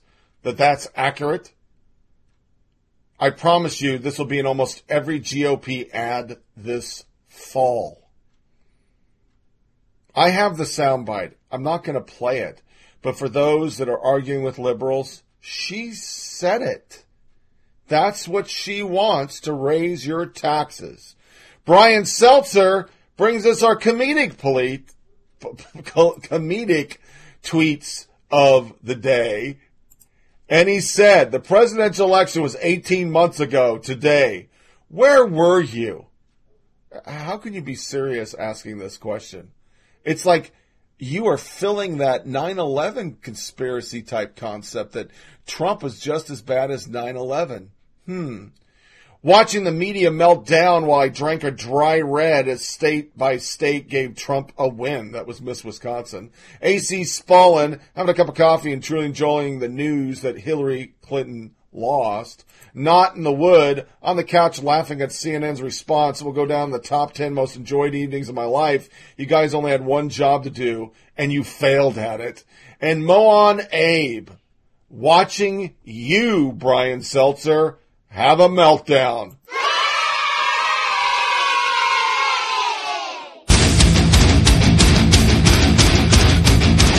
Hate tweet of the day!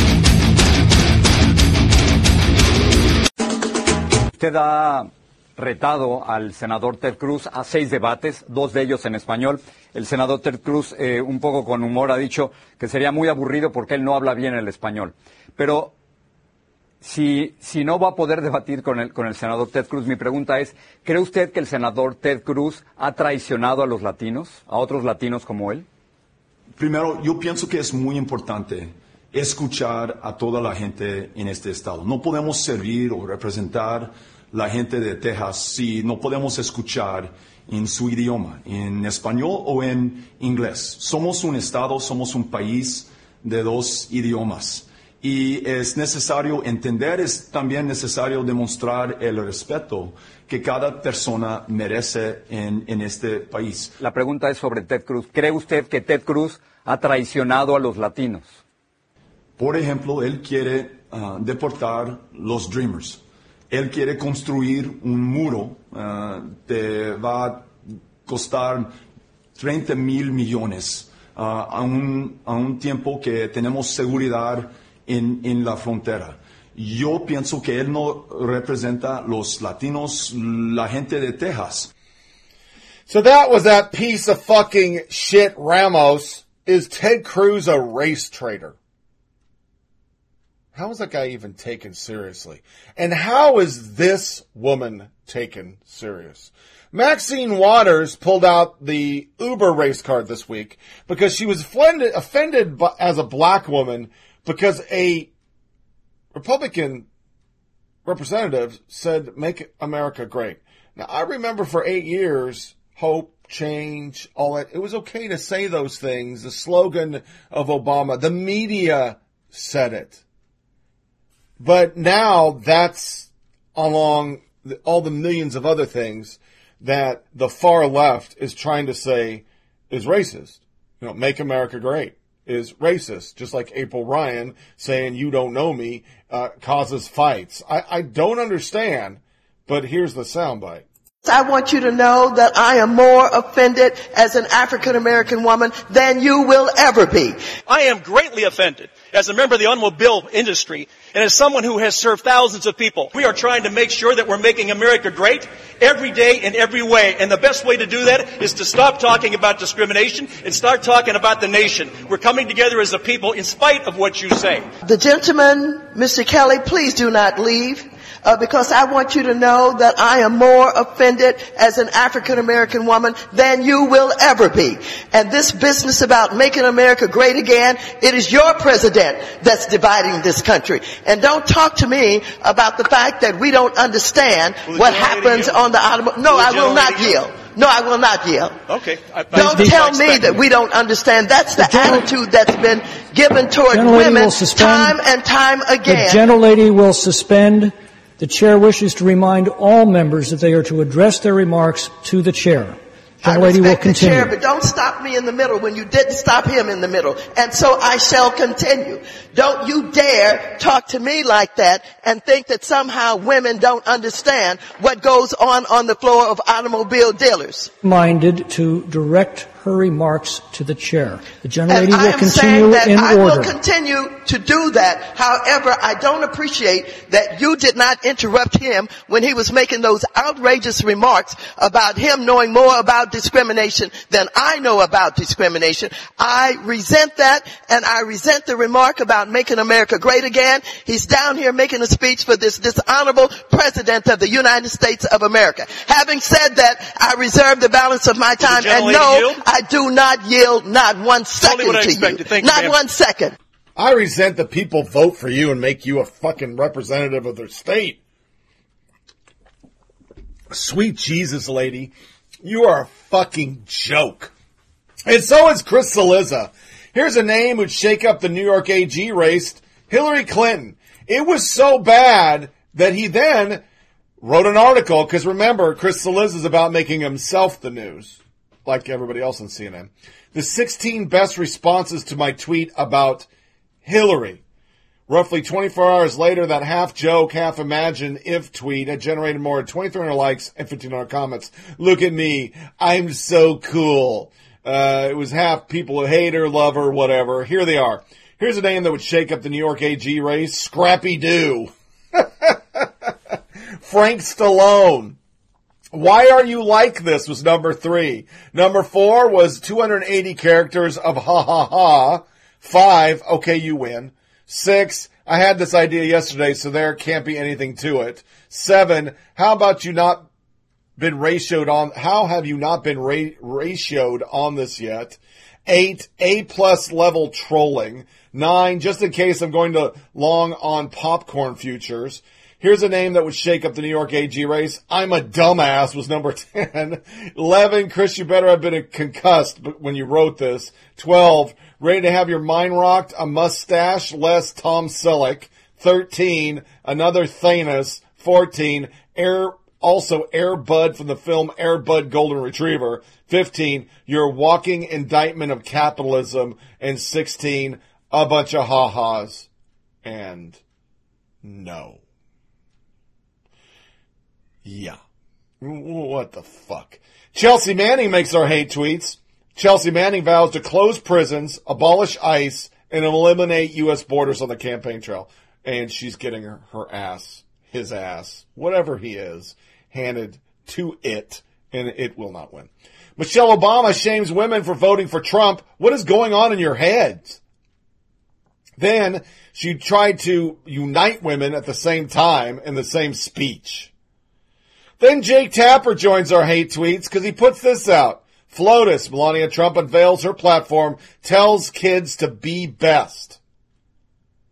This is the response from the xenophobes. Oh, excuse me, the lefties. Great, now Melania is going to have to speak in broken English. Be best. What the fuck? Your broken English is charming. Do you mean be better or he's a beast? Blink once for help and twice for help with vodka. It goes on and on and on. Larry Bryan, that's funny. Nobody's ever heard her speak anything but broken English and her native porn star tongue. Jake Tapper corrected none of this. It was all over his thread. So I guess, you know, the liberal apple doesn't fall too far from the tree.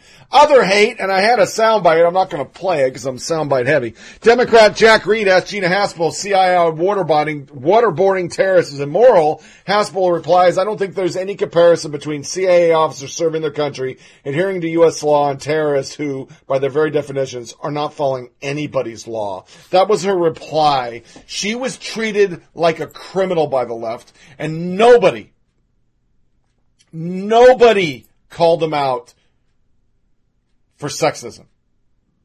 The stuff male Democrats said to her was okie dokie, but you couldn't do that if she had a D behind her name. Then Reines, a Hillary staffer, Donald Trump Jr., Vanessa being with the Latin king must have driven you insanely jealous. The machismo, the passion, tough act to follow. Did you wonder if she fantasized about Valentin Rivera when, imi- when intimate with you? She did every time. That's attacking somebody. No, nothing was wrong with it. He's doubled down. Yes, the response do skew heavily towards his followers. He is a monster, not a human. I'm going to treat him like a monster. If that makes me somewhere in between the two, so be it. But they don't get to spew venom at others, but cry like babies when it's too close to home. That guy was a major part of the Hillary campaign, tweeting stuff like that. And of course, the media ignores it. To our hypocrisy, oh, the day. It's a big one. Not just big, it's enormous. It's colossal. It's huge. Marking his territory, when it comes to President Trump's signature, even oldsters won't be needing their reading glasses. Why? Why is his signature so big? Someone tweeted. Author J.K. Rowling responded, I didn't believe in graphology until about three minutes ago. She linked to a site analyzing what large handwriting means. An independent handwriting expert confirmed. The size of the signature correlates with narcissism, with ego, with a grandiose sense of self-importance. The size alone equals I'm so important, I don't need to uh, obey margins, I can just scribble like I'm a movie star or a rock star. Or a president, or a best-selling author. Trump supporters dug up J.K. Rowling's signature. I guess you're no different then. You know, it's funny because she is throwing stones about Donald Trump, but she also has really big signature, which I think is a success trait. That goes for both of them, but graphologist Bart Baggett says Rowling exhibits a fluid feminine flow, while President Trump's signature looks like a hacksaw. His sharp, angular, scissor-like M's and N's. Which basically is a lack of compassion. Tweeted one critic, it looks like the result from a polygraph. He's lying, of course. A polygraph, a seismograph. Since we're comparing size, the handwriting expert's signature is no shrimp, though perhaps not Trumpian. It's really the epitome of narcissism. Internet pranksters keep changing the president's signature. When it comes to certain presidents and authors, the writing's not just on the wall, it takes up the whole wall. And it can take big hands to sign a big signature. Jeanne Moos, CNN, New York. President Walker, how do you resist the temptation to run up and wring her neck? Why can't she just say, if a staffer said that, we're going to get to the bottom of it, and she'll be fired? Tom Brokaw's pretty angry. He says he was ambushed, says he was perp walked. What's your response?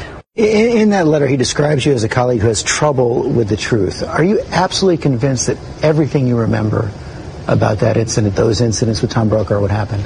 As you know, a lot of women at NBC News have come forward. Some 60 women, some of the highest profile women at the network, have come forward in support of Tom Brokaw, support of his reputation as a colleague of integrity and decency.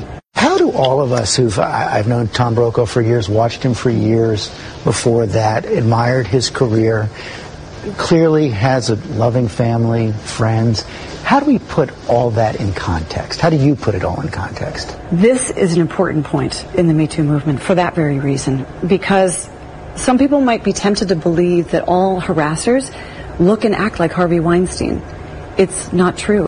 To lead us off there, of course, that was CNN doing a whole thing mocking Trump's signature because we're out of other things. We've gone ice cream, you know, Jesus Christ, these fucking people. And then there's that, that's that piece of shit on MSDNC literally saying she wants to wring Sanders' neck, followed by an interview of accuser of Brokaw. And do you ever see that type of interview for Republicans? Did Stormy Daniels get that kind of questioning? I don't remember that.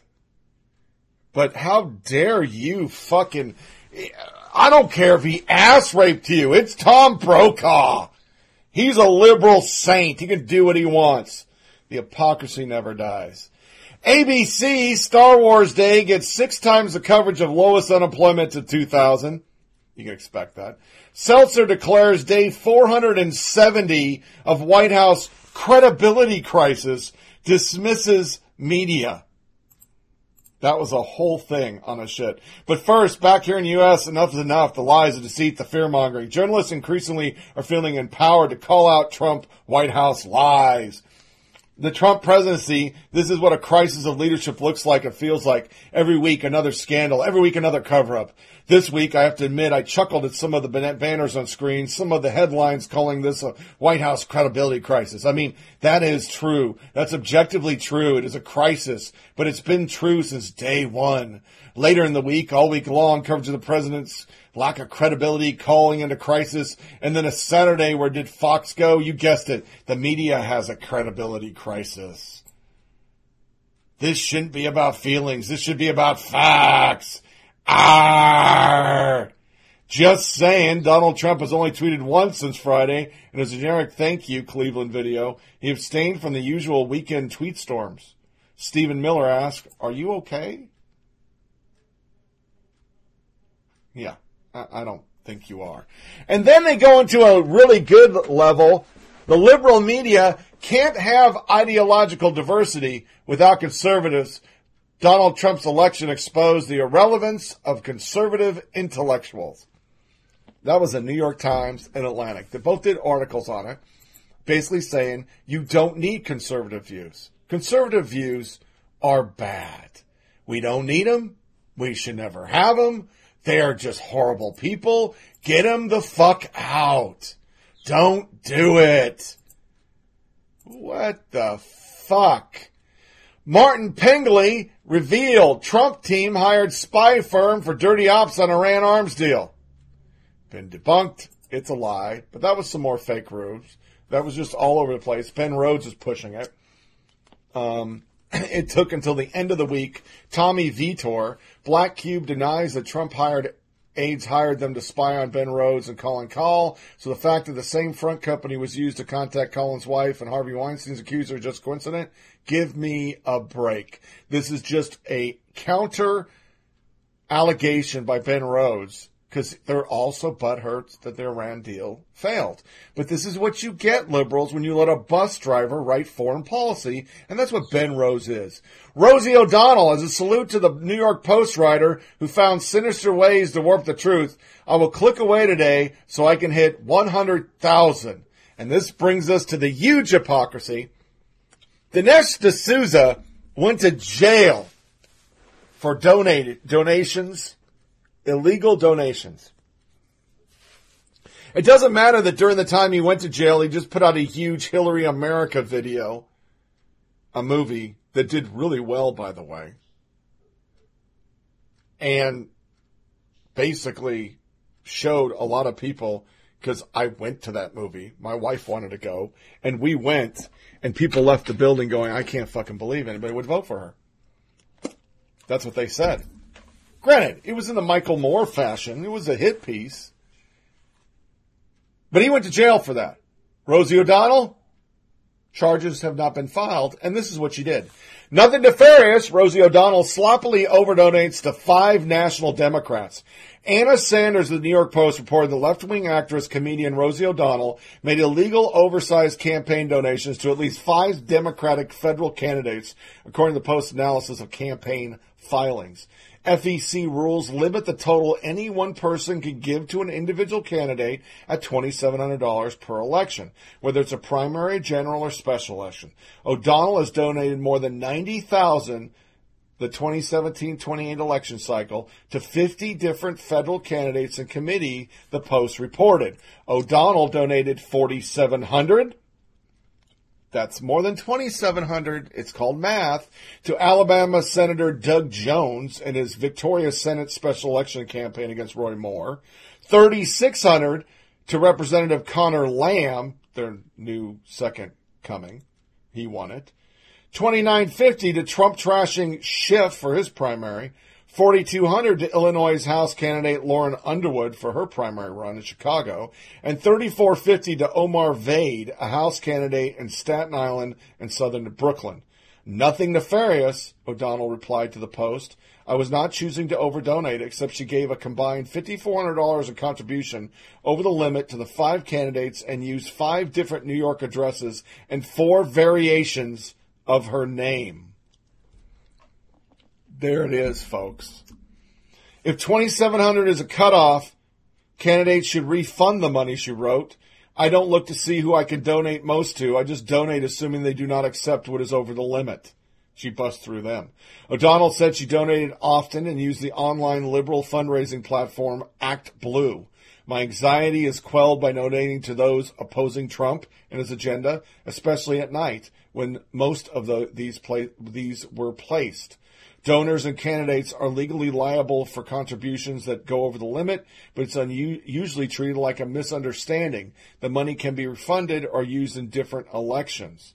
Lisa Marie Boothe, if we took a page out of Obama's handbook here, then Rosie O'Donnell will be facing a $30,000 fine, eight months in a halfway house, and five years of probation for doing the exact same thing that Dinesh D'Souza did, educating liberals. The fact that Rosie O'Donnell used five different addresses and four different aliases to make a legal campaign donation proves that she knew exactly what she was doing and was trying to cover it up. Lock her up. Articles all over the place. Will Rosie O'Donnell serve time like Dinesh D'Souza? D'Souza? Will they? Will they? The Washington Times notes that in contrast, Obama's 2008 presidential campaign failed to disclose millions of dollars of contributions and missed deadlines refunding millions in excess contributions, that it was merely fined 375000 and no one was prosecuted. No one. But D'Souza went to fucking jail.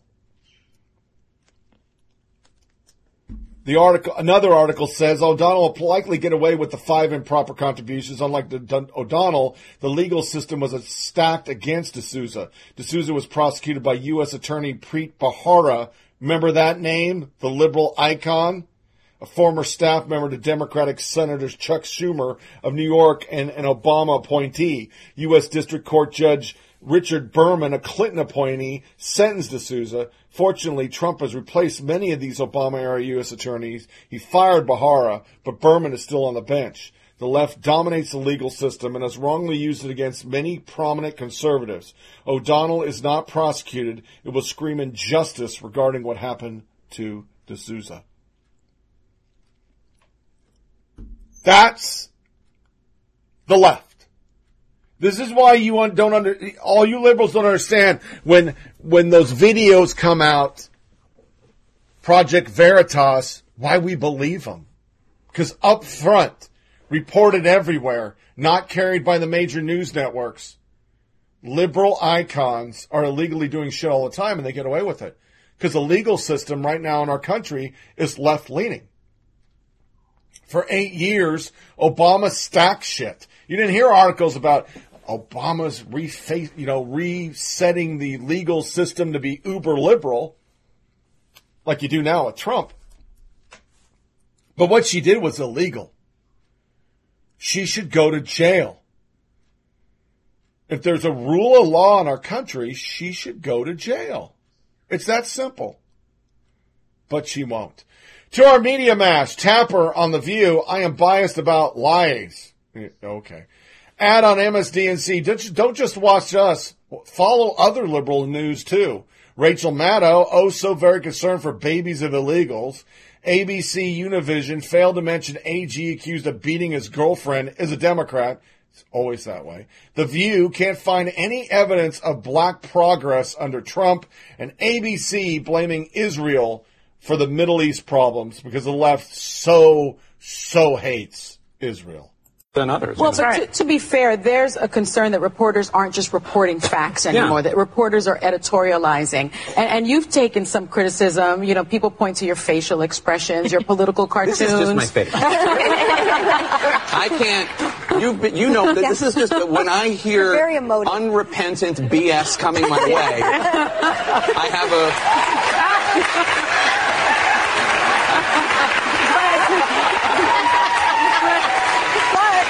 My face. Yeah. What do you Tell them to stop saying those things, and my face will go back to normal. People are, using, people are using it to say that CNN is biased, that you're biased, that you're editorializing. What do you say to that I am criticism? absolutely biased against lies, and when there are when there are people okay. lying. I am absolutely 100% uh, against it when people say things that are indecent and not to invoke Meghan's dad again, but he's somebody that has been a big part of my life. I've been covering him since I was a, a young reporter. When the president says mm-hmm. that John McCain isn't a war hero because he was captured and I prefer people that weren't captured, that's indecent. Yes. That's an indecent thing to say. It's not biased for me to call it that. That's indecent. We revere, we revere our service members and we revere our POWs, and yeah. that is just how adults behave.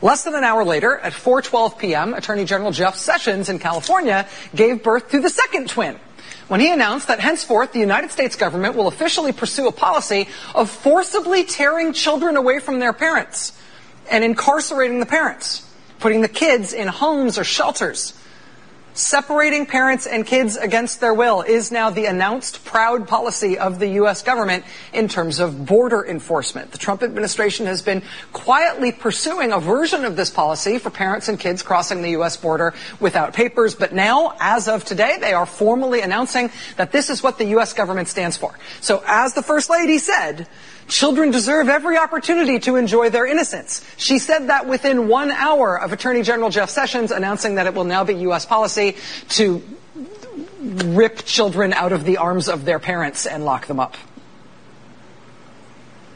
And it is remarkable, and it will be seen as a landmark moment that the U.S. government is announcing and pursuing this policy of taking, literally taking babies away from their mothers. This is not like grown kid, like babes in arms, infants, toddlers, being forcibly taken from their parents is now U.S. government policy at the border.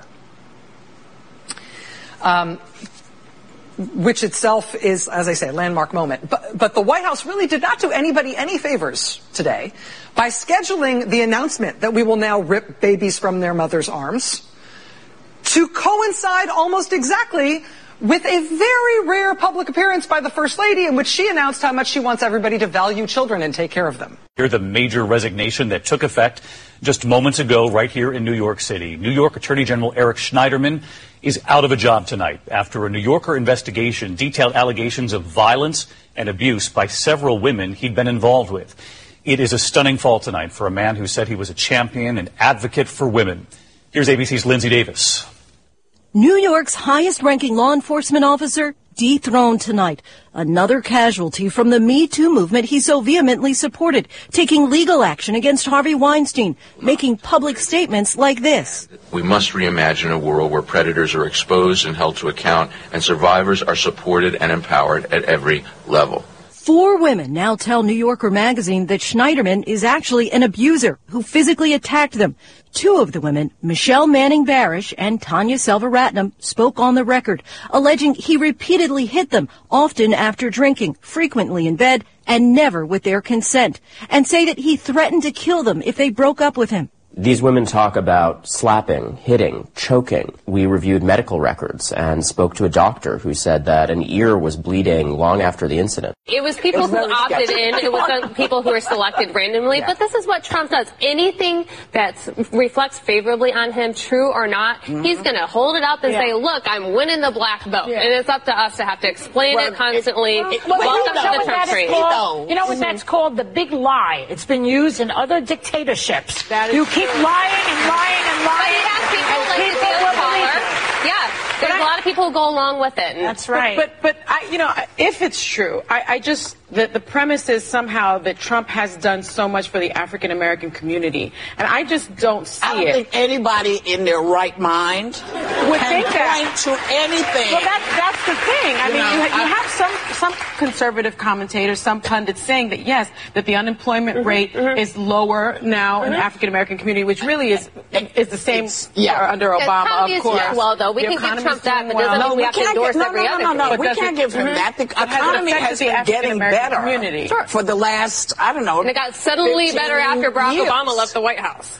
It didn't get suddenly better. What are you talking about? George, it No, stock, it there was didn't. the Trump bump that enter- happened as soon as Donald Trump came in. The stock market went crazy. Some people are even, they were even saying this is so good it's going to crash soon. No, it always you know what? It always. I mean, it, you, it always bumps with a new president. But he didn't. This he was didn't different bring because anything new. in- corporate America knew that they were going to take the stranglehold of regulation off them. They knew that Uh-huh. Republicans were intent on changing the tax code, and so they made a lot of People did investment based on that. There was a change, Do you and that was because of the new administration. I- I- I disagree, mm-hmm. but that's okay. Does he care? Do you think that the Trump administration cares about Africa, the African American community? Because if you look at um, his recent White House intern picture, I didn't see too many people of color up in there. so it just seems to me that he's not necessarily giving African Americans more opportunity, with, even within his own administration. Do you think he cares about black people? Um, I think he's an ego. I think there are people in the administration that definitely care, but I think he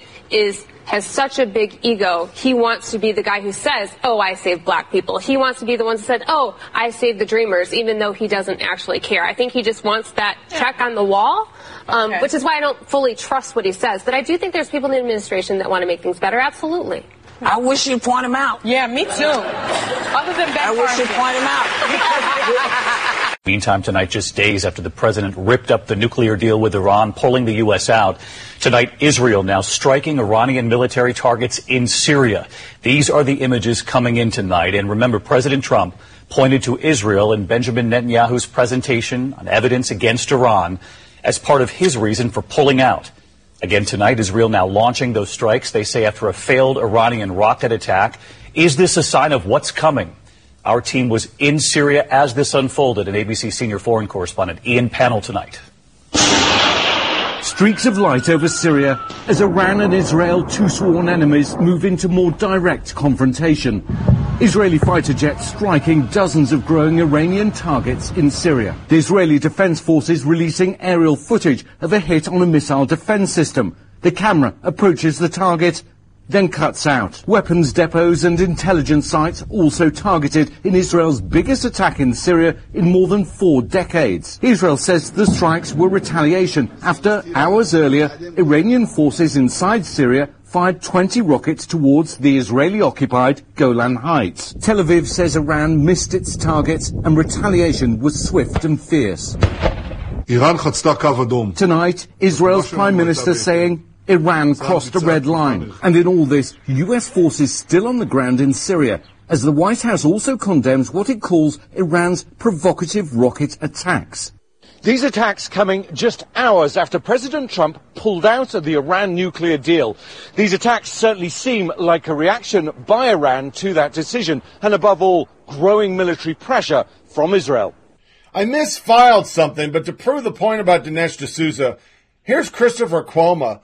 This is a very underreported story. Conservative lawmakers have been stocking courts with one kind of thinking, and these new judge may have the longest and most serious impact of anything Trump has, Trump has done to date as POTUS. See? They, they don't, they don't like the fact that the court's going to start changing away from the liberal bias into a conservative bias. And I say, as a conservative independent, there should be no bias. They're supposed to be enforcing the fucking law. Other hypocrisy NBC News has cleared itself of any wrongdoing in the Matt Lauer kerfluffle. How do they investigate themselves? Anybody? To our bias 101, Stephanie Ruhle I'm not even going to define it. Just listen to this fucking knuckle fuck. And then MSDNC, I think his name's, I don't remember, uh, Ari Melber, I think is his name. He actually brings on a guest to call the President of the United States a fucking bitch. These fucking people. And then we'll go straight into our stats of the day. The First Lady's plans to help children, they don't gel with her husband's policies. Policies that impact every child in this country. Less than about an hour after her anti-bullying announcement, Attorney General Jeff Sessions announced a new zero tolerance crackdown on families who enter the United States illegally, ripping babies from their mothers who have risked everything in search of a better life. How exactly is that being best. The administration appears to be attacking teen pregnancy prevention programs. It tried, but was recently blocked from cutting grants to Planned Parenthood. Last year, it ended grants it gave to government to run local programs. So again, I ask the question, how is this be best as in best this goes exactly to what Jon Meacham has said. It goes to what I've written before uh, in, in the Washington Post when I said that our founding fathers actually they envisioned a time when, and Jon talks about this in his book as well, The Soul of America, now available on Amazon mm-hmm. and independent bookstores somewhere near you. It's but amazing. There, there is Jon Meacham. The the founders long envisioned the possibility of a tyrant uh, being elected and becoming president of the United States. They never let their imaginations be darkened by a Congress at the same time being so compliant. When a, when a chief executive uh, with autocratic tendencies went in and did the sort of things that Donald Trump did, these Republicans not only owe an apology to this nation, uh, they owe an apology to their children. We're talking about vanquishing enemies by the President of the United States, the enemies are his fellow Americans, which he swore an oath to preserve, protect, and defend the Constitution of the United States. And Americans aren't just connected to each other in this time. We're connected to each other through the generations, and we have an obligation to the generations of Americans not yet born to build a stronger country. And the abdication of that responsibility, the founders predicted that one day we would have a President Trump. What they could never have imagined is the weakness, the submissiveness of this class of quislings yes. who hold the title United States Senator, who are complicit in the degradations of our institutions, complicit in the sundering of the nation. We have never seen such weakness, such submissiveness. And none of these people will ever have an oil portrait unless there's extra wall space at the sewage treatment facility Early this morning, Donald Trump was involved in a good thing that he turned into a really weird thing, depending on your view, maybe a bad thing, and a kind of reality show.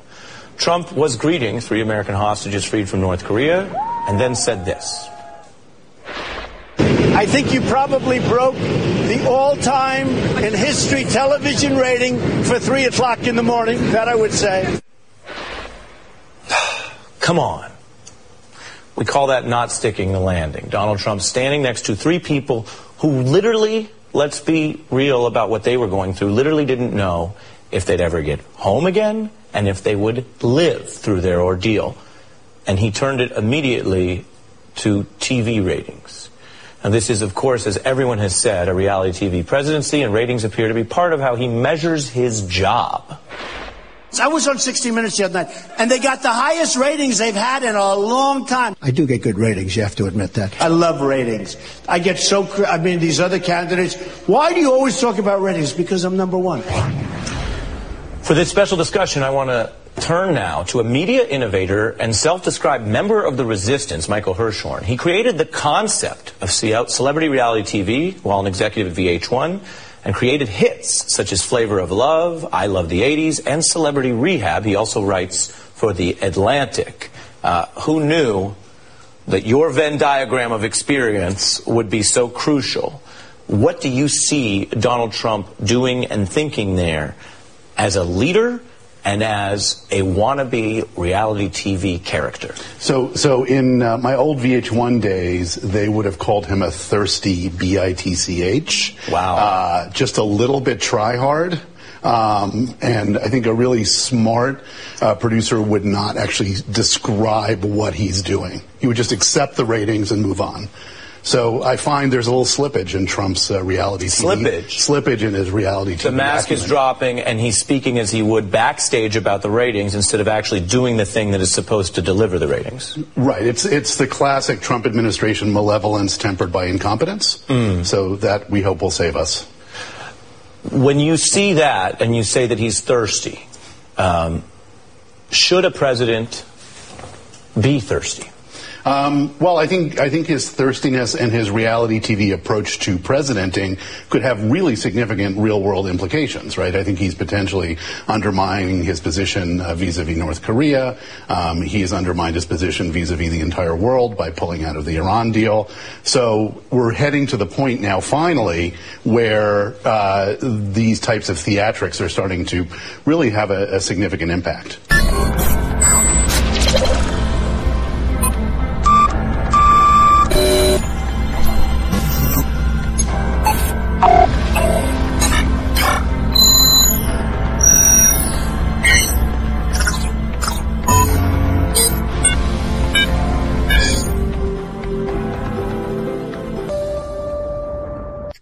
This does not surprise me, but a first stat, the growth of sanctuary cities. Basically, 11 sanctuary cities in 2000. Under Trump, there's now 564. Because the left ignores the rule of law when they don't agree with it, and the president doesn't have a D behind his name. And I think that is just a damning thing. of that the inverse was true on any subject, the mainstream media would be covering it, but they don't. 95,745 record number. That's 95,745,000. Let's say that right. Those are the record number in the, not in the labor force. Jesus, I fucked that all up, but I'm going to keep reporting just like I did under Obama. That's the hidden number in our country right now. It's not all baby boomers. There's still a lot, a lot of people working. I'm one of them. And the fact of the matter is, that's how your unemployment gets jived differently. They only cover the unemployment on people who fucking file for unemployment. It's not a true number. Mexico deploys a formidable deportation force near its own southern border. So for all you out there talking about immigration, looks like Mexico's doing the same thing we are now. Phoenix tops out at 106 degrees, breaks a 70 year old record. And if you're living where I live, it is hot as balls out.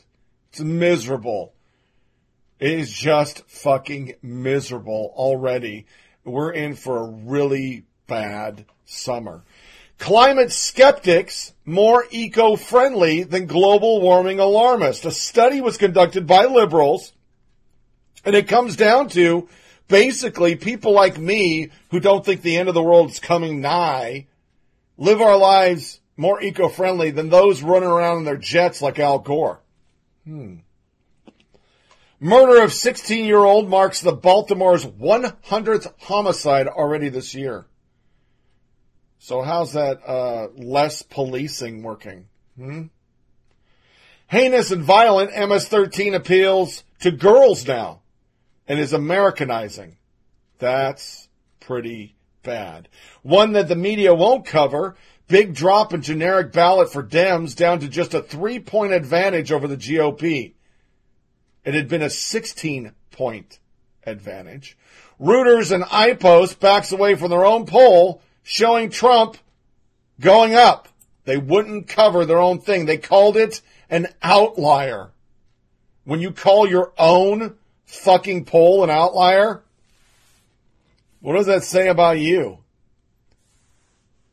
Another article, the media gets trumped. Presidential polls improved despite 90% negative coverage. 90% negative. I think that's actually off a little bit.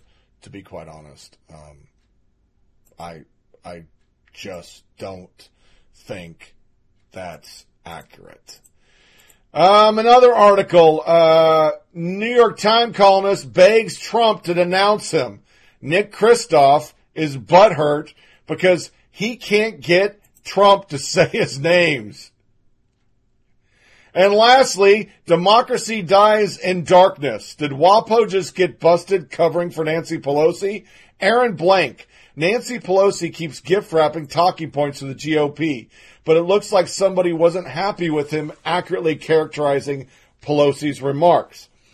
I can't, I saved this for this section because I wanted to outline the headline for it. Basically, the Dems forced Aaron Blake of the Washington Post to rewrite this article to protect Nancy. And instead of saying she would try to raise taxes, the article was, once it went out, was then rewritten for the digital format and the words on video appearing to confirm she would try to raise taxes. They actually rewrote the article to protect Dems. Comfortably smug. There's a video of her saying it accurately. She would raise taxes. Sam Maverick. I was there and well, albeit on the second row, and she definitely said it. Here's the video. So as we go out to a music break, I wasn't going to play it, but I want to play it for you libs. As the media continue to manipulate our fucking news with Democrat leaning protection and not tell people that Democrats are the party of me too. And Democrats are the fucking party that want to raise people's taxes and rewrite fucking articles, which would never fucking happen for conservative. Here is Nancy Pelosi saying she would raise taxes. On the other side of a music break, news, social media nuggets. They they have a new ad that they put out after you um, said you thought you were going to win the majority that says the title was all at stake. It said that you would like to institute a single payer health care program and cancel raise taxes. I think they mean roll back the tax cuts that they passed this year. Is that what do you make of that? Well, the second part there is, is accurate. I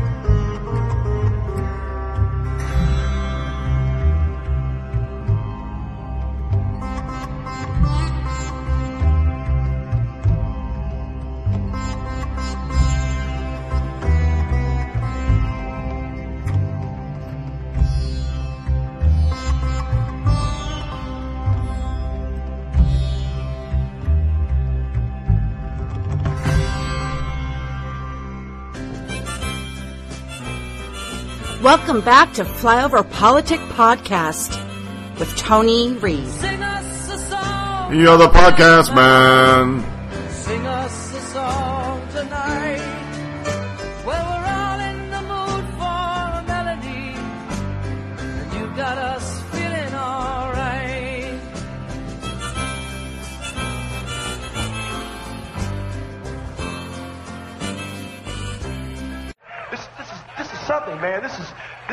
Our generation, man. All you people, we're all together, man. It's groovy. And dig yourselves because it's really groovy. Now it's time for news and social media nuggets. The crazy stuff that makes your host lose his mind. It's a whole new ball game on campus these days, and they call it PC. PC? Politically correct. And it's not just politics, it's everything. It's what you eat, it's what you wear, and it's what you say. If you don't watch yourself, you can get in a buttload of trouble. For instance, We have rights see too. these girls? Too, too, too. No, you don't. Those are women. You call them girls, and they'll pop your figs. Save the whales. Gays in the military now.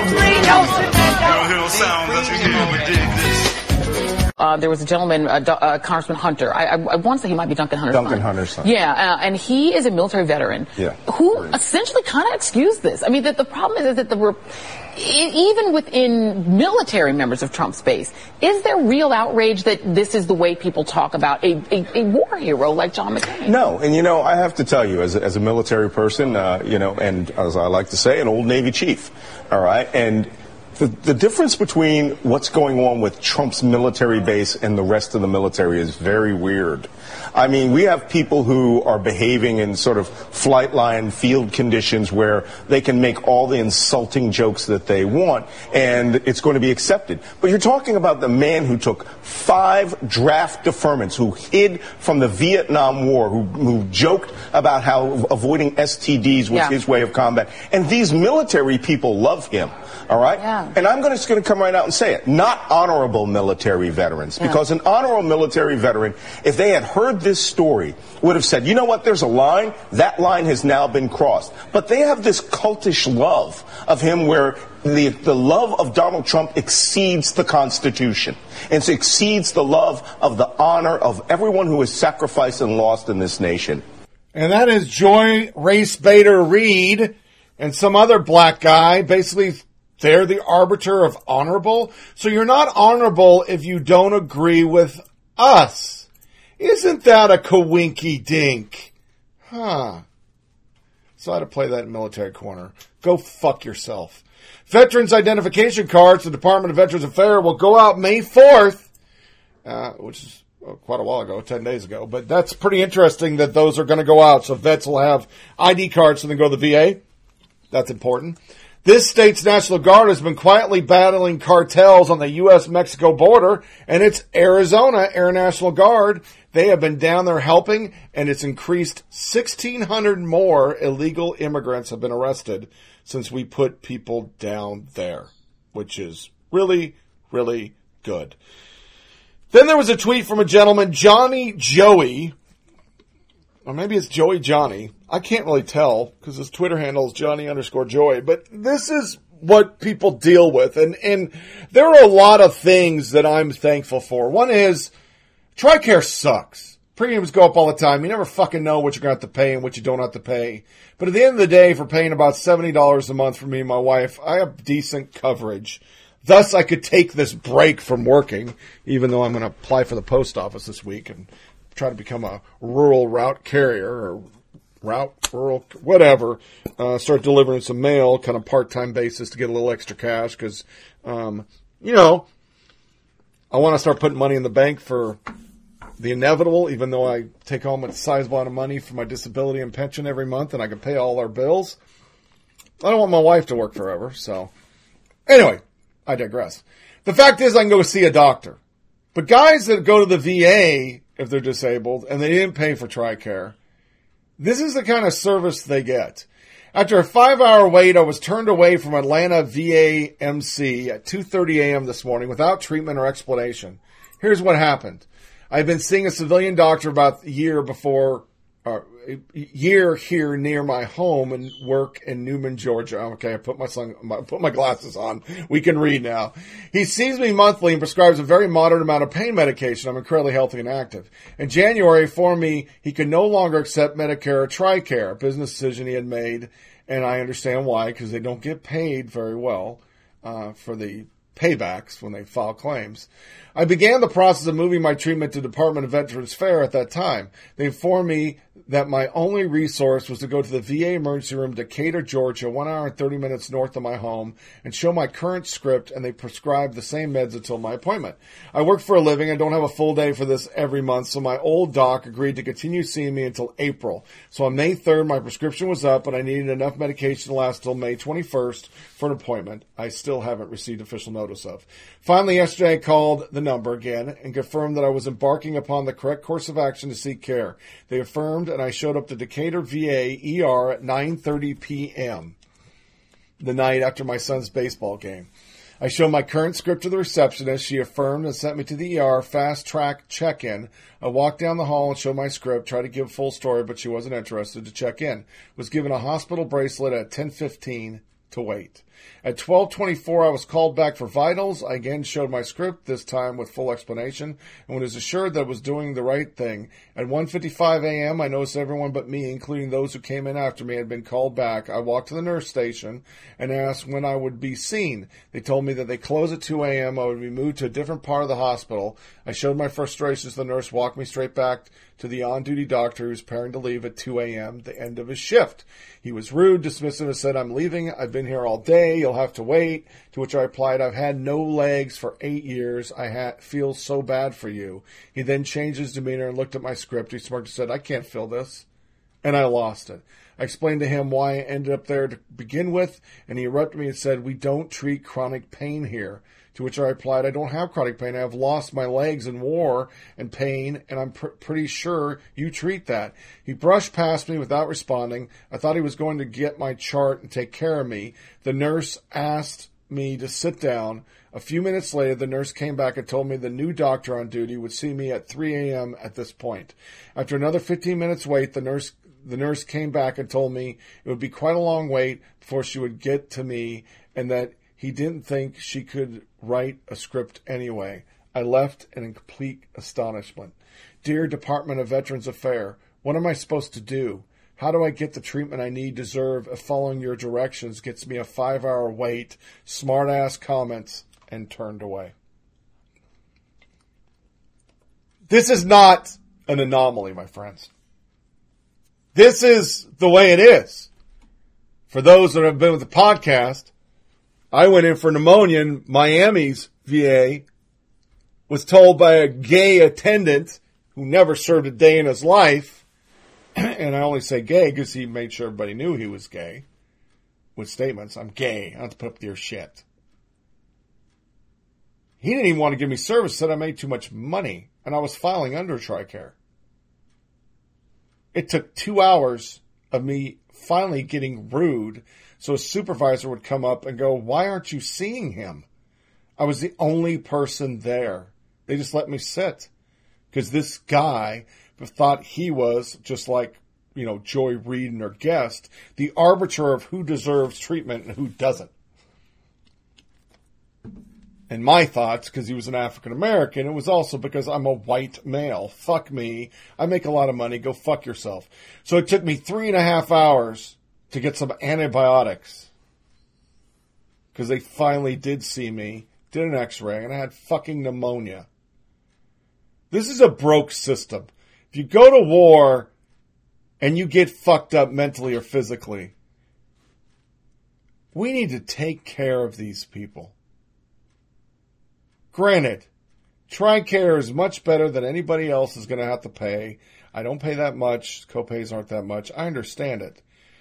But you need to understand when I signed up to serve 20 years, it was supposed to be free for me and my family for life. Dental was supposed to be free. But after Democrats have gotten a hold of everything, including Obama, premiums are triple what they used to be. The deductibles are triple what they used to be. And they may not be that much, but once again, I was told free for life. They need to fix this. So if Trump really does give a fuck about veterans, he needs to get this shit fixed. To our college crazy.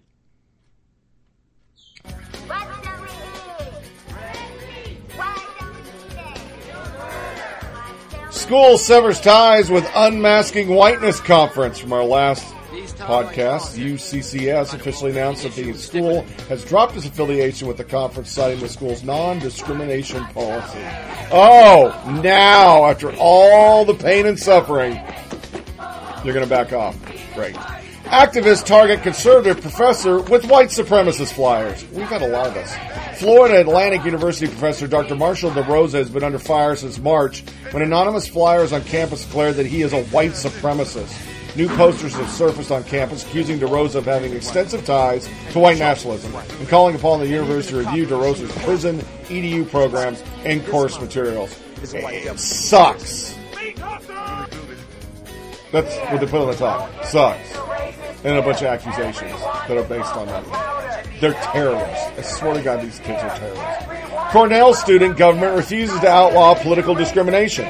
Cornell University student government recently shot down a proposal that would ask would have prevented student groups from discriminating on the basis of political affiliation. According to the sponsor of the measure, other senators balked at the idea because political affiliation is a choice and therefore does not merit the same protections as things like race or religion, but really on the byline, if you read the article, and in quotes from these people who blocked it, it's because conservatives don't deserve it.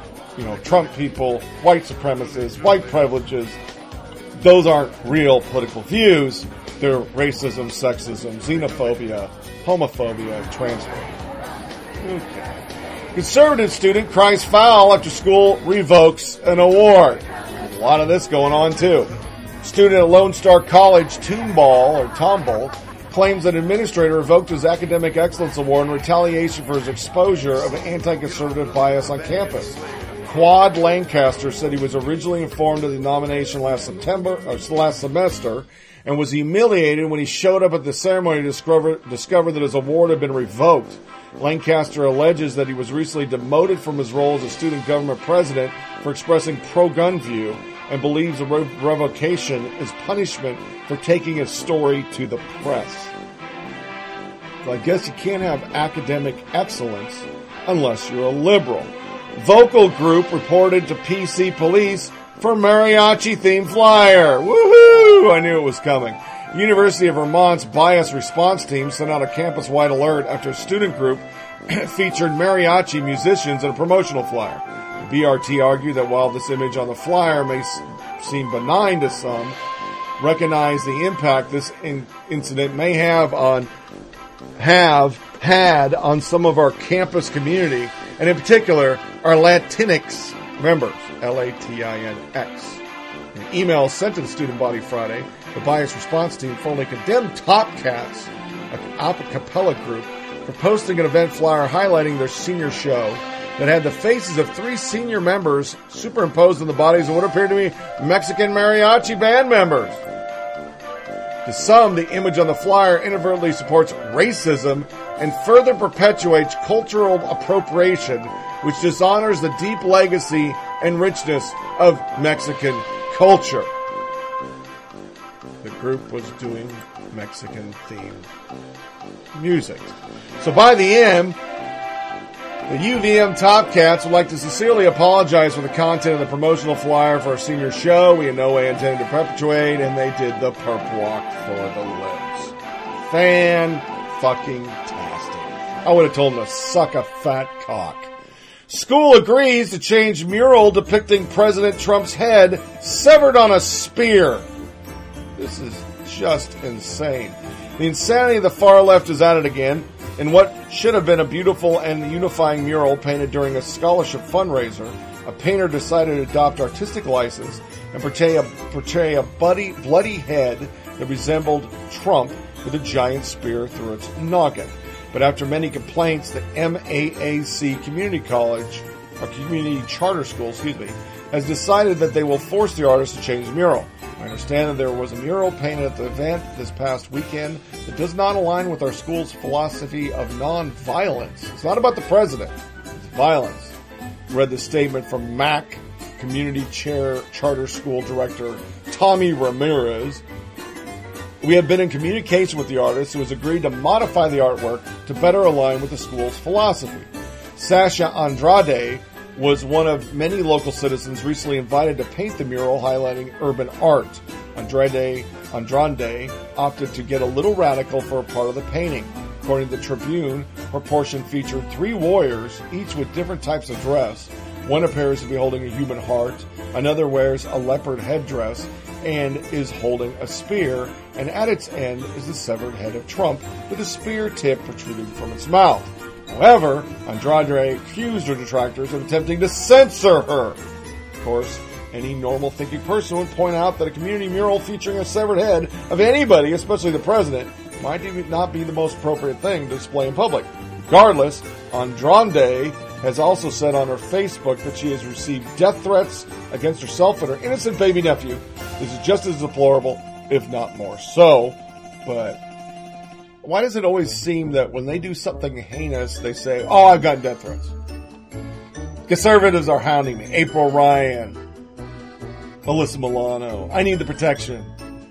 No, you don't. You're lying. We all know you're lying. Just take your sentence like you hand out to everybody who's a conservative. Iranian studies professor blames Israel for all the world ills. I'm covering this because of all the anti-Israel shit. that It really didn't cover a lot of, but there was a shitload this week. I only played the ABC soundbite, but there seems to be a huge, huge outlash that I would call anti-Semitism towards Israel because of the Iran deal. Hamadi Dabashadi is the study, the uh, professor.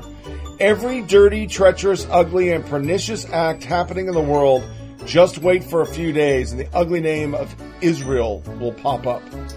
These laughing hyenas, the Zionists, the Saudis, and the U.S. neocons are fucked with the wrong, fucking with the wrong country. And their stupidity and ignorance, they think they're fighting with the Iranian government. They're dead wrong. They're picking up a fight. And we wonder why our fucking kids all hate Israel and are all into this Palestinian shit without the education that Palestinians a terrorist organization. It's starting in our schools. Students protest refusal to ban Sabra with apartheid wall. And this is in our last podcast. The S, uh, Swarthmore said we're not going to ban it. So they need an apartheid wall. Make hummus, not walls. It is just insane. The wall also features more explicitly pro-Palestinian messages, such as end the occupation and we will return, which is written above an outline of Israeli state filled in with Palestinian flags. A video posted to Facebook gets SJP reaction to Smith's email, with one student declaring that all of us are complicit to the violence because Swarthmore continues to sell hummus. President Smith's email is nothing more than empty words. And by continuing to sell Sabra products, Swarthmore is accessory to the occupation, and all of us here are complicit to the violence in the system, and we need to end that. Because goddamn hummus is the reason there's not peace in the Middle East. You fucking nut jobs. Okay, to regular crazy. Alex Griswold, a male professor, got in an elevator at a conference and said, lingerie department, please. The daddest dad joke ever dadded. Now he's being accused of sexual harassment. Yeah.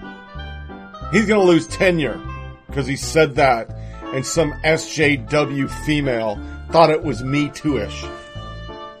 Once again, if everything's racist and everything's sexist, real racism and sexism gets ignored like all the time because there's D behind people's names. Tom Brokaw. Jesus.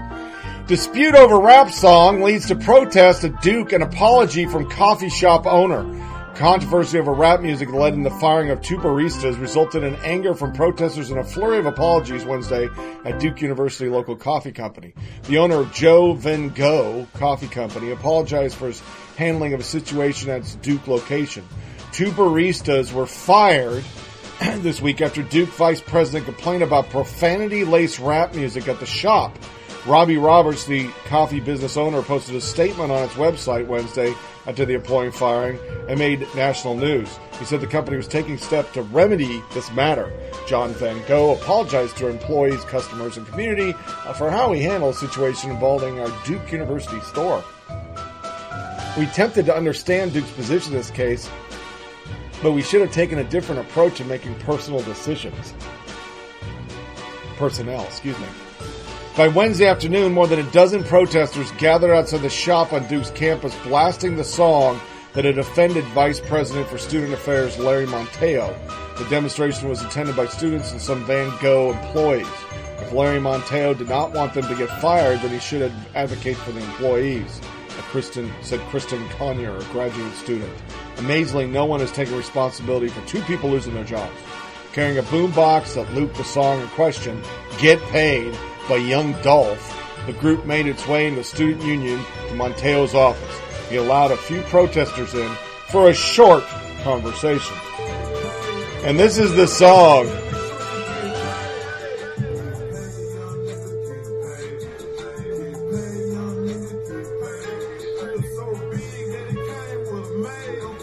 Okay, yeah, that fucking song sucks. But anyway, that, that, you know, the funny thing about it, if it was the reverse was true and there was like a, a hard rock song on, there'd be no protest.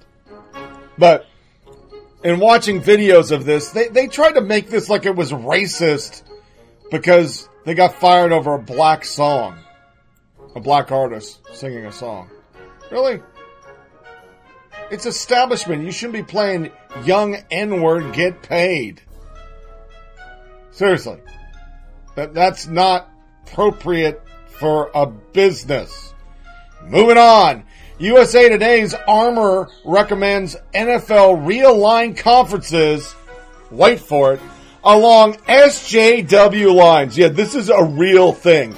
Nancy Armour is on her way, has her way. The Super Bowl will become a battle of champions between the Constituent Supporter Conference and the Know Nothing Conference. The hard left writer for USA Today Sports says these conferences would be broken down between team owners who respect free speech rights of protesting football players and the ideologue owners who do not believe that all men were created equal, the KNC. By any other name, it's a division based on social justice activism. The inspiration for Armour's new NFL with battle lines drawn by politics. Dallas Cowboy owner Jerry Jones has previously suggested that any player ta- who takes a knee should be sitting on the bench. and Houston Bob McMahon, who last year said the inmates protesting players are running the prison. From the article, these two owners are determined to make a show of who's for America, M E R I C A, and who's not. So the NFL ought to re- realign the league so there can be no confusion about anyone's position. These owners know the right to free speech that protected by the First Amendment refers to censorship by the government, not employers, but they're also smart enough to know that stifling political dissent in a country founded on protest is a very definition un-American. The KNC would be for those who've forgotten what they learned in eighth grade social studies. And it's clear there are plenty in this country who would use a refresh, who could use a refresher course. The Know Nothings were a political party in the mid 1800s that cloaked discrimination in the defense of traditional religious and political values. These ideologues wanted to preserve what they saw as their rightful place in the social, economic, and political hierarchies and were horrified that some people were actually taking that all men being created equal idea seriously. The plan makes a lopsided league of nine enlightened SJW teams and Armour's favored KNC and just five in the evil know nothing conference of losers.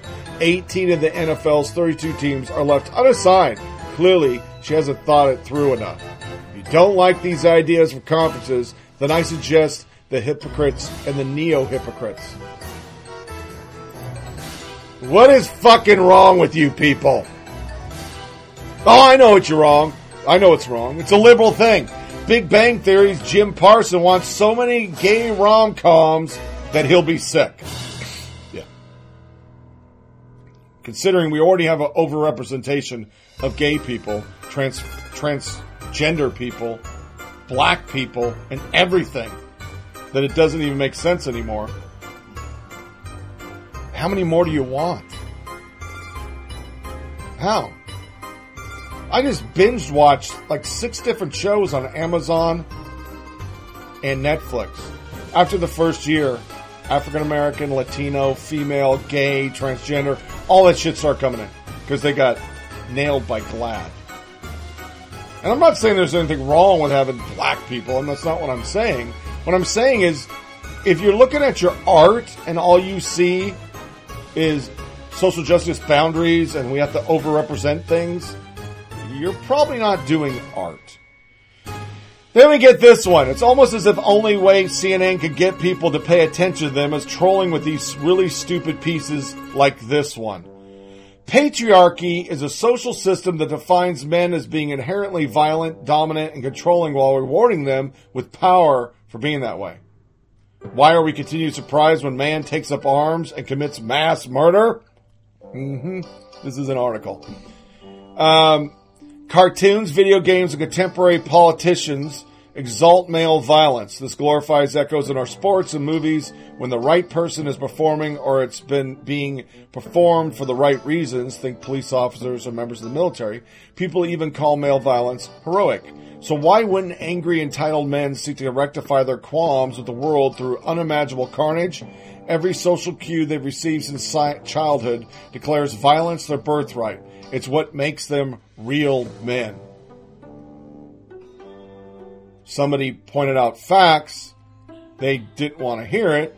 26 out of the last 27 deadliest mass shooters were fatherless. They need more masculine authority in their lives, not less. Then they ran why supporting abortion is a pro life position. Jay Caruso pointed out the author received an award from Planned Parenthood for media excellence. Alexandra DeSanctis, I've seen a lot of really, really dumb pro choice hot takes in my day.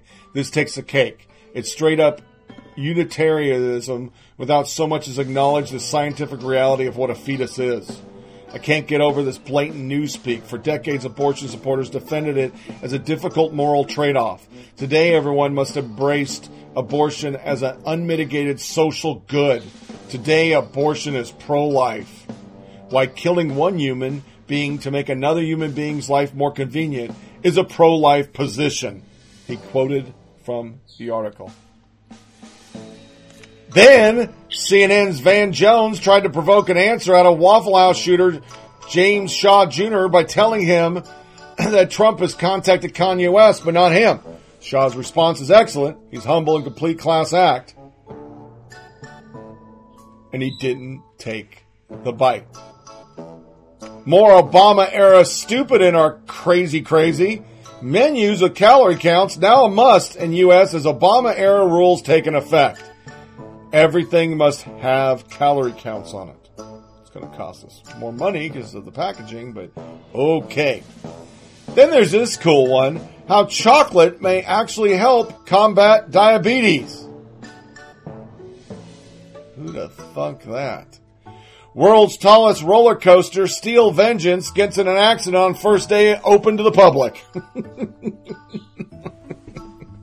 That's why I don't ride roller coasters. And then this gem, man arrested after drunkenly driving lawnmower cutting someone else's grass. A Franklin, Tennessee man was arrested and charged with operating while intoxicated on Saturday, but he was on a lawnmower. Officers pulled over 46 year old Barry Ridge while he was driving down County Road 100 North on a red lawnmower, according to the Johnson County Sheriff Department.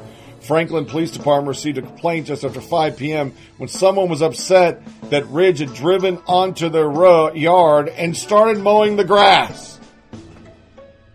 Yeah, that's some funny fucking shit. Legend of the game: Wisconsin man eats 30,000th Big Mac. He started in 1972, and he just finished his 30,000th Big Mac. That is just fucking insane. Which dovetails to this article, eating fast food linked to infertility. So I'm assuming the guy with the 30,000 Big Mac probably ain't putting out any good sperm. Prehistoric sea monster washes up on beach as a unique creature. Bizarre creature was discovered in Island Beach State Park, New Jersey on May 4th. Stephanie Hall discovered the body of a six foot animal which she was returning while she was returning from run. She encountered a seal on the way out, wanted to give it a bit more room on the way back. She went further up the beach and found the fish. I saw this head of something scary in the sand just over a dune. Thought it was bizarre and cool looking, so I took pictures. Anyway, I had no idea what it was and posted on my town webpage, hoping some fisherman would answer. They did. Here we are now. They thought the fish was a sturgeon, a species which has been around since Triassic period, up to 245 million years ago. It can grow up to 14 feet long and weigh up to 800 pounds. Amazingly, they can live for 60 years. Larry Hajna of the New Jersey Department of Environmental Protection said the likeliest candidate, the Atlantic and short-nosed sturgeon, were both endangered. Sturgeon up, washing up on a beach is pretty rare because sturgeons are pretty rare. They really are unique creatures, almost like relics of the age of dinosaurs. The picture of this fucking fish is freaking scary. It looks like it is a dinosaur. And our last, before we go into a lighter, fair, serious piece of how crazy SJW has gone, warning about procedure that reanimates human brain after death. Yale University scientists announced last month they had managed to successfully bring the brains of 100 slaughtered pigs back to life. The reanimated brains were kept in a state for 36 hours before they died. And the team said the same procedure will work on primates, humans, close animal ancestor. They hope the process could be used to further study of human organs when they're outside the body, which could lead to huge medical advances. Although the pigs never actually regained consciousness, the team believe it could be possible to actually restore some level of awareness.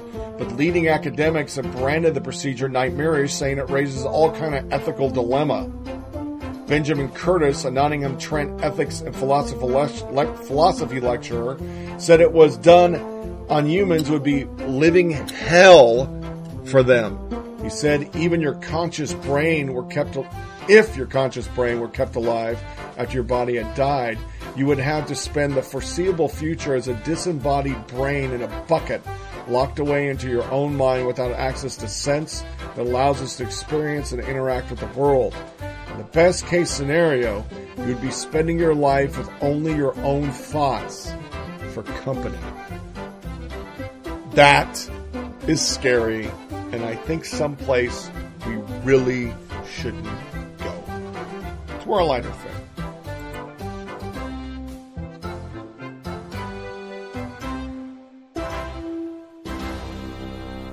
So it was Mother's Day yesterday. Um, and, and you know SJW's gotta be fucking crazy. So here's our first article. And then we have an audio one that's even better. National Geographic says maternal instinct isn't only for moms. Media agrees. Mother's Day has turned from a family based event to a reason for more liberal grandstanding. Just because the traditional definition of mother offends you doesn't mean you get to change the whole concept. But the liberal media will take every opportunity to preach their weird agenda to the public. You don't actually have to be a woman to be a mother. In National Geographic, Sarah Gibbens wrote that a new study showing that biological mothers aren't the only people with nurturing instinct proved that there were many shades of motherhood that are possible in humans. For instance, same-sex parents and transgender parents apparently have nurturing instincts too. Even though one of the studies showed female mice responded more quickly to a chemical that was meant to trigger nurturing instincts, the scientists said it did not mean that female brains are fundamentally wired to be maternal. ABC News focused on a non-traditional families and how they celebrated Mother's Day. And the lineup was a male same-sex couple. The headline was two fathers find a way to celebrate the mothers and their lives. Even though the couple admitted that they didn't actually celebrate Mother's Day, the story still remained. And yet another story by ABC News, it turned out that even if you identify as a man, you can still consider yourself a mother. and the ultimate redefining of the concept, a parent of five who transi- transitioned from female to male alongside his transgender daughter, still claimed that the kids do still call me mom. The story was featured on Good Morning America on May 7th. You know, if I was a woman, I say that a lot for if I was an African American, but if I was a woman, uh, what the fuck, Chuck? So now we're supposed to, me too, we're supposed to be really caring about all this stuff. All right. Sorry, my phone's blowing up. And respecting women and yada, yada, yada. But deep down inside, men are women too. And if you don't think that, you're bad to these people? I mean, how do we have women's rights when more men are becoming women? Isn't that infringing on you? It's like, okay, I, I get treated like shit, the patriarchy and yada, yada, yada. I, I just, the whole thing doesn't make sense. Your arguments never make sense, liberals. It's circular logic on an Excel spreadsheet, but for sweet Jesus, no. Mother's Day is not for guys. I don't care if you chopped your fucking changa off and you made a vajayjay. You're not a guy. Biologically, you're not a guy. You're a pocket pussy attachment. Let Mother's Day be for mothers. And then we have this crazy fuckingness. This was found by my beautiful wife. She was trolling Facebook this weekend as we were binge watching Fortitude on Amazon. Pretty good show. A little weird. Sometimes it doesn't really make sense. But long story short, she found this, and this is the ultimate in 2018 stupid. This is what's wrong with liberals. And I'm not I'm not even gonna press it preface it. I'm I'm just gonna play it. How, how young are some of the children you talk to? Uh, we work from children from three years old. We work with parents from birth. From birth? Yeah, yeah. Just about how to set up a culture of consent in their homes. So, I'm going to change your nappy now. Is that okay? Of course, the baby's not going to respond. Yes, mum, that's awesome. I'd love to have my nappy changed. But if you leave a space and wait for body language and wait to make eye contact, then you're letting that child know that their response matters. What the fuck, Chuck? It's a baby. It's got a pile of poop. Do you want me to change a nappy? This is liberal logic 101. A, the baby's an evil thing that you want to fucking kill. You want to abort everything. So really, it, it, the consent doesn't be needed. They're just happy they're alive. You're a liberal. And then I'm supposed to ask a baby to change his diaper. Because if not, I'm letting them, I'm violating their privacy? Are you fucking serious? That is peak 2018. Peak 2018. Makes no sense whatsoever to normal American, but this is the type of shit you people think up. Good God. Babies need to give consent for you to change their nappy. The nappy. Okay. Yeah. Yeah, that, that, that, that, that, that makes sense. That makes total sense. So this wraps up another episode of Flyover Politic Podcast. Please feel free to share this with family and friends and send comments about the tracks by emailing FOPPODCAST at gmail.com, foppodcast at gmail.com. You can get this show on SoundCloud, Podcast Addict, TuneIn Radio, Google Play, iTunes, Blubrry, and Stitcher. Remember to check out the Flyover Politic webpage at FOPPODCAST.com, foppodcast.com. It's a theme. To see links to feeds for the show, links to our Facebook page, and email us. There you'll also see a link to every episode on the episode release page and my blog on the blog page. Our next podcast will be the 21st of May, year of our Lord 2018.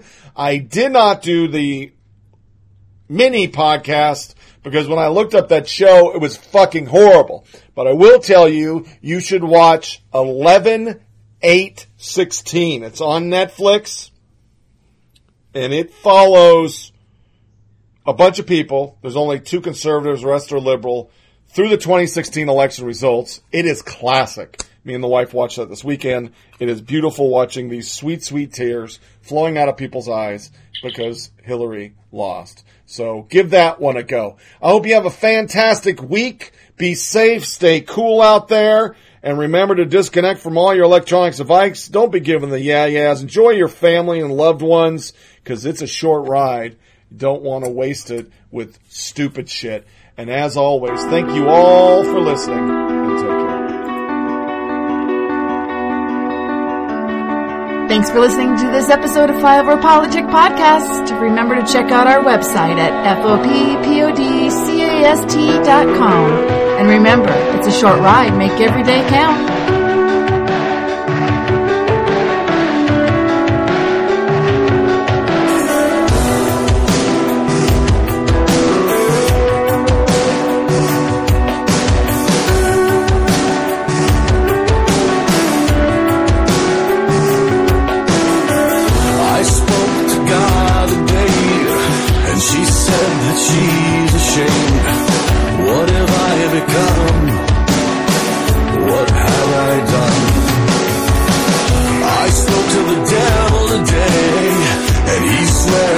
Not to blame. And I understood, cause I feel the same. I'm fired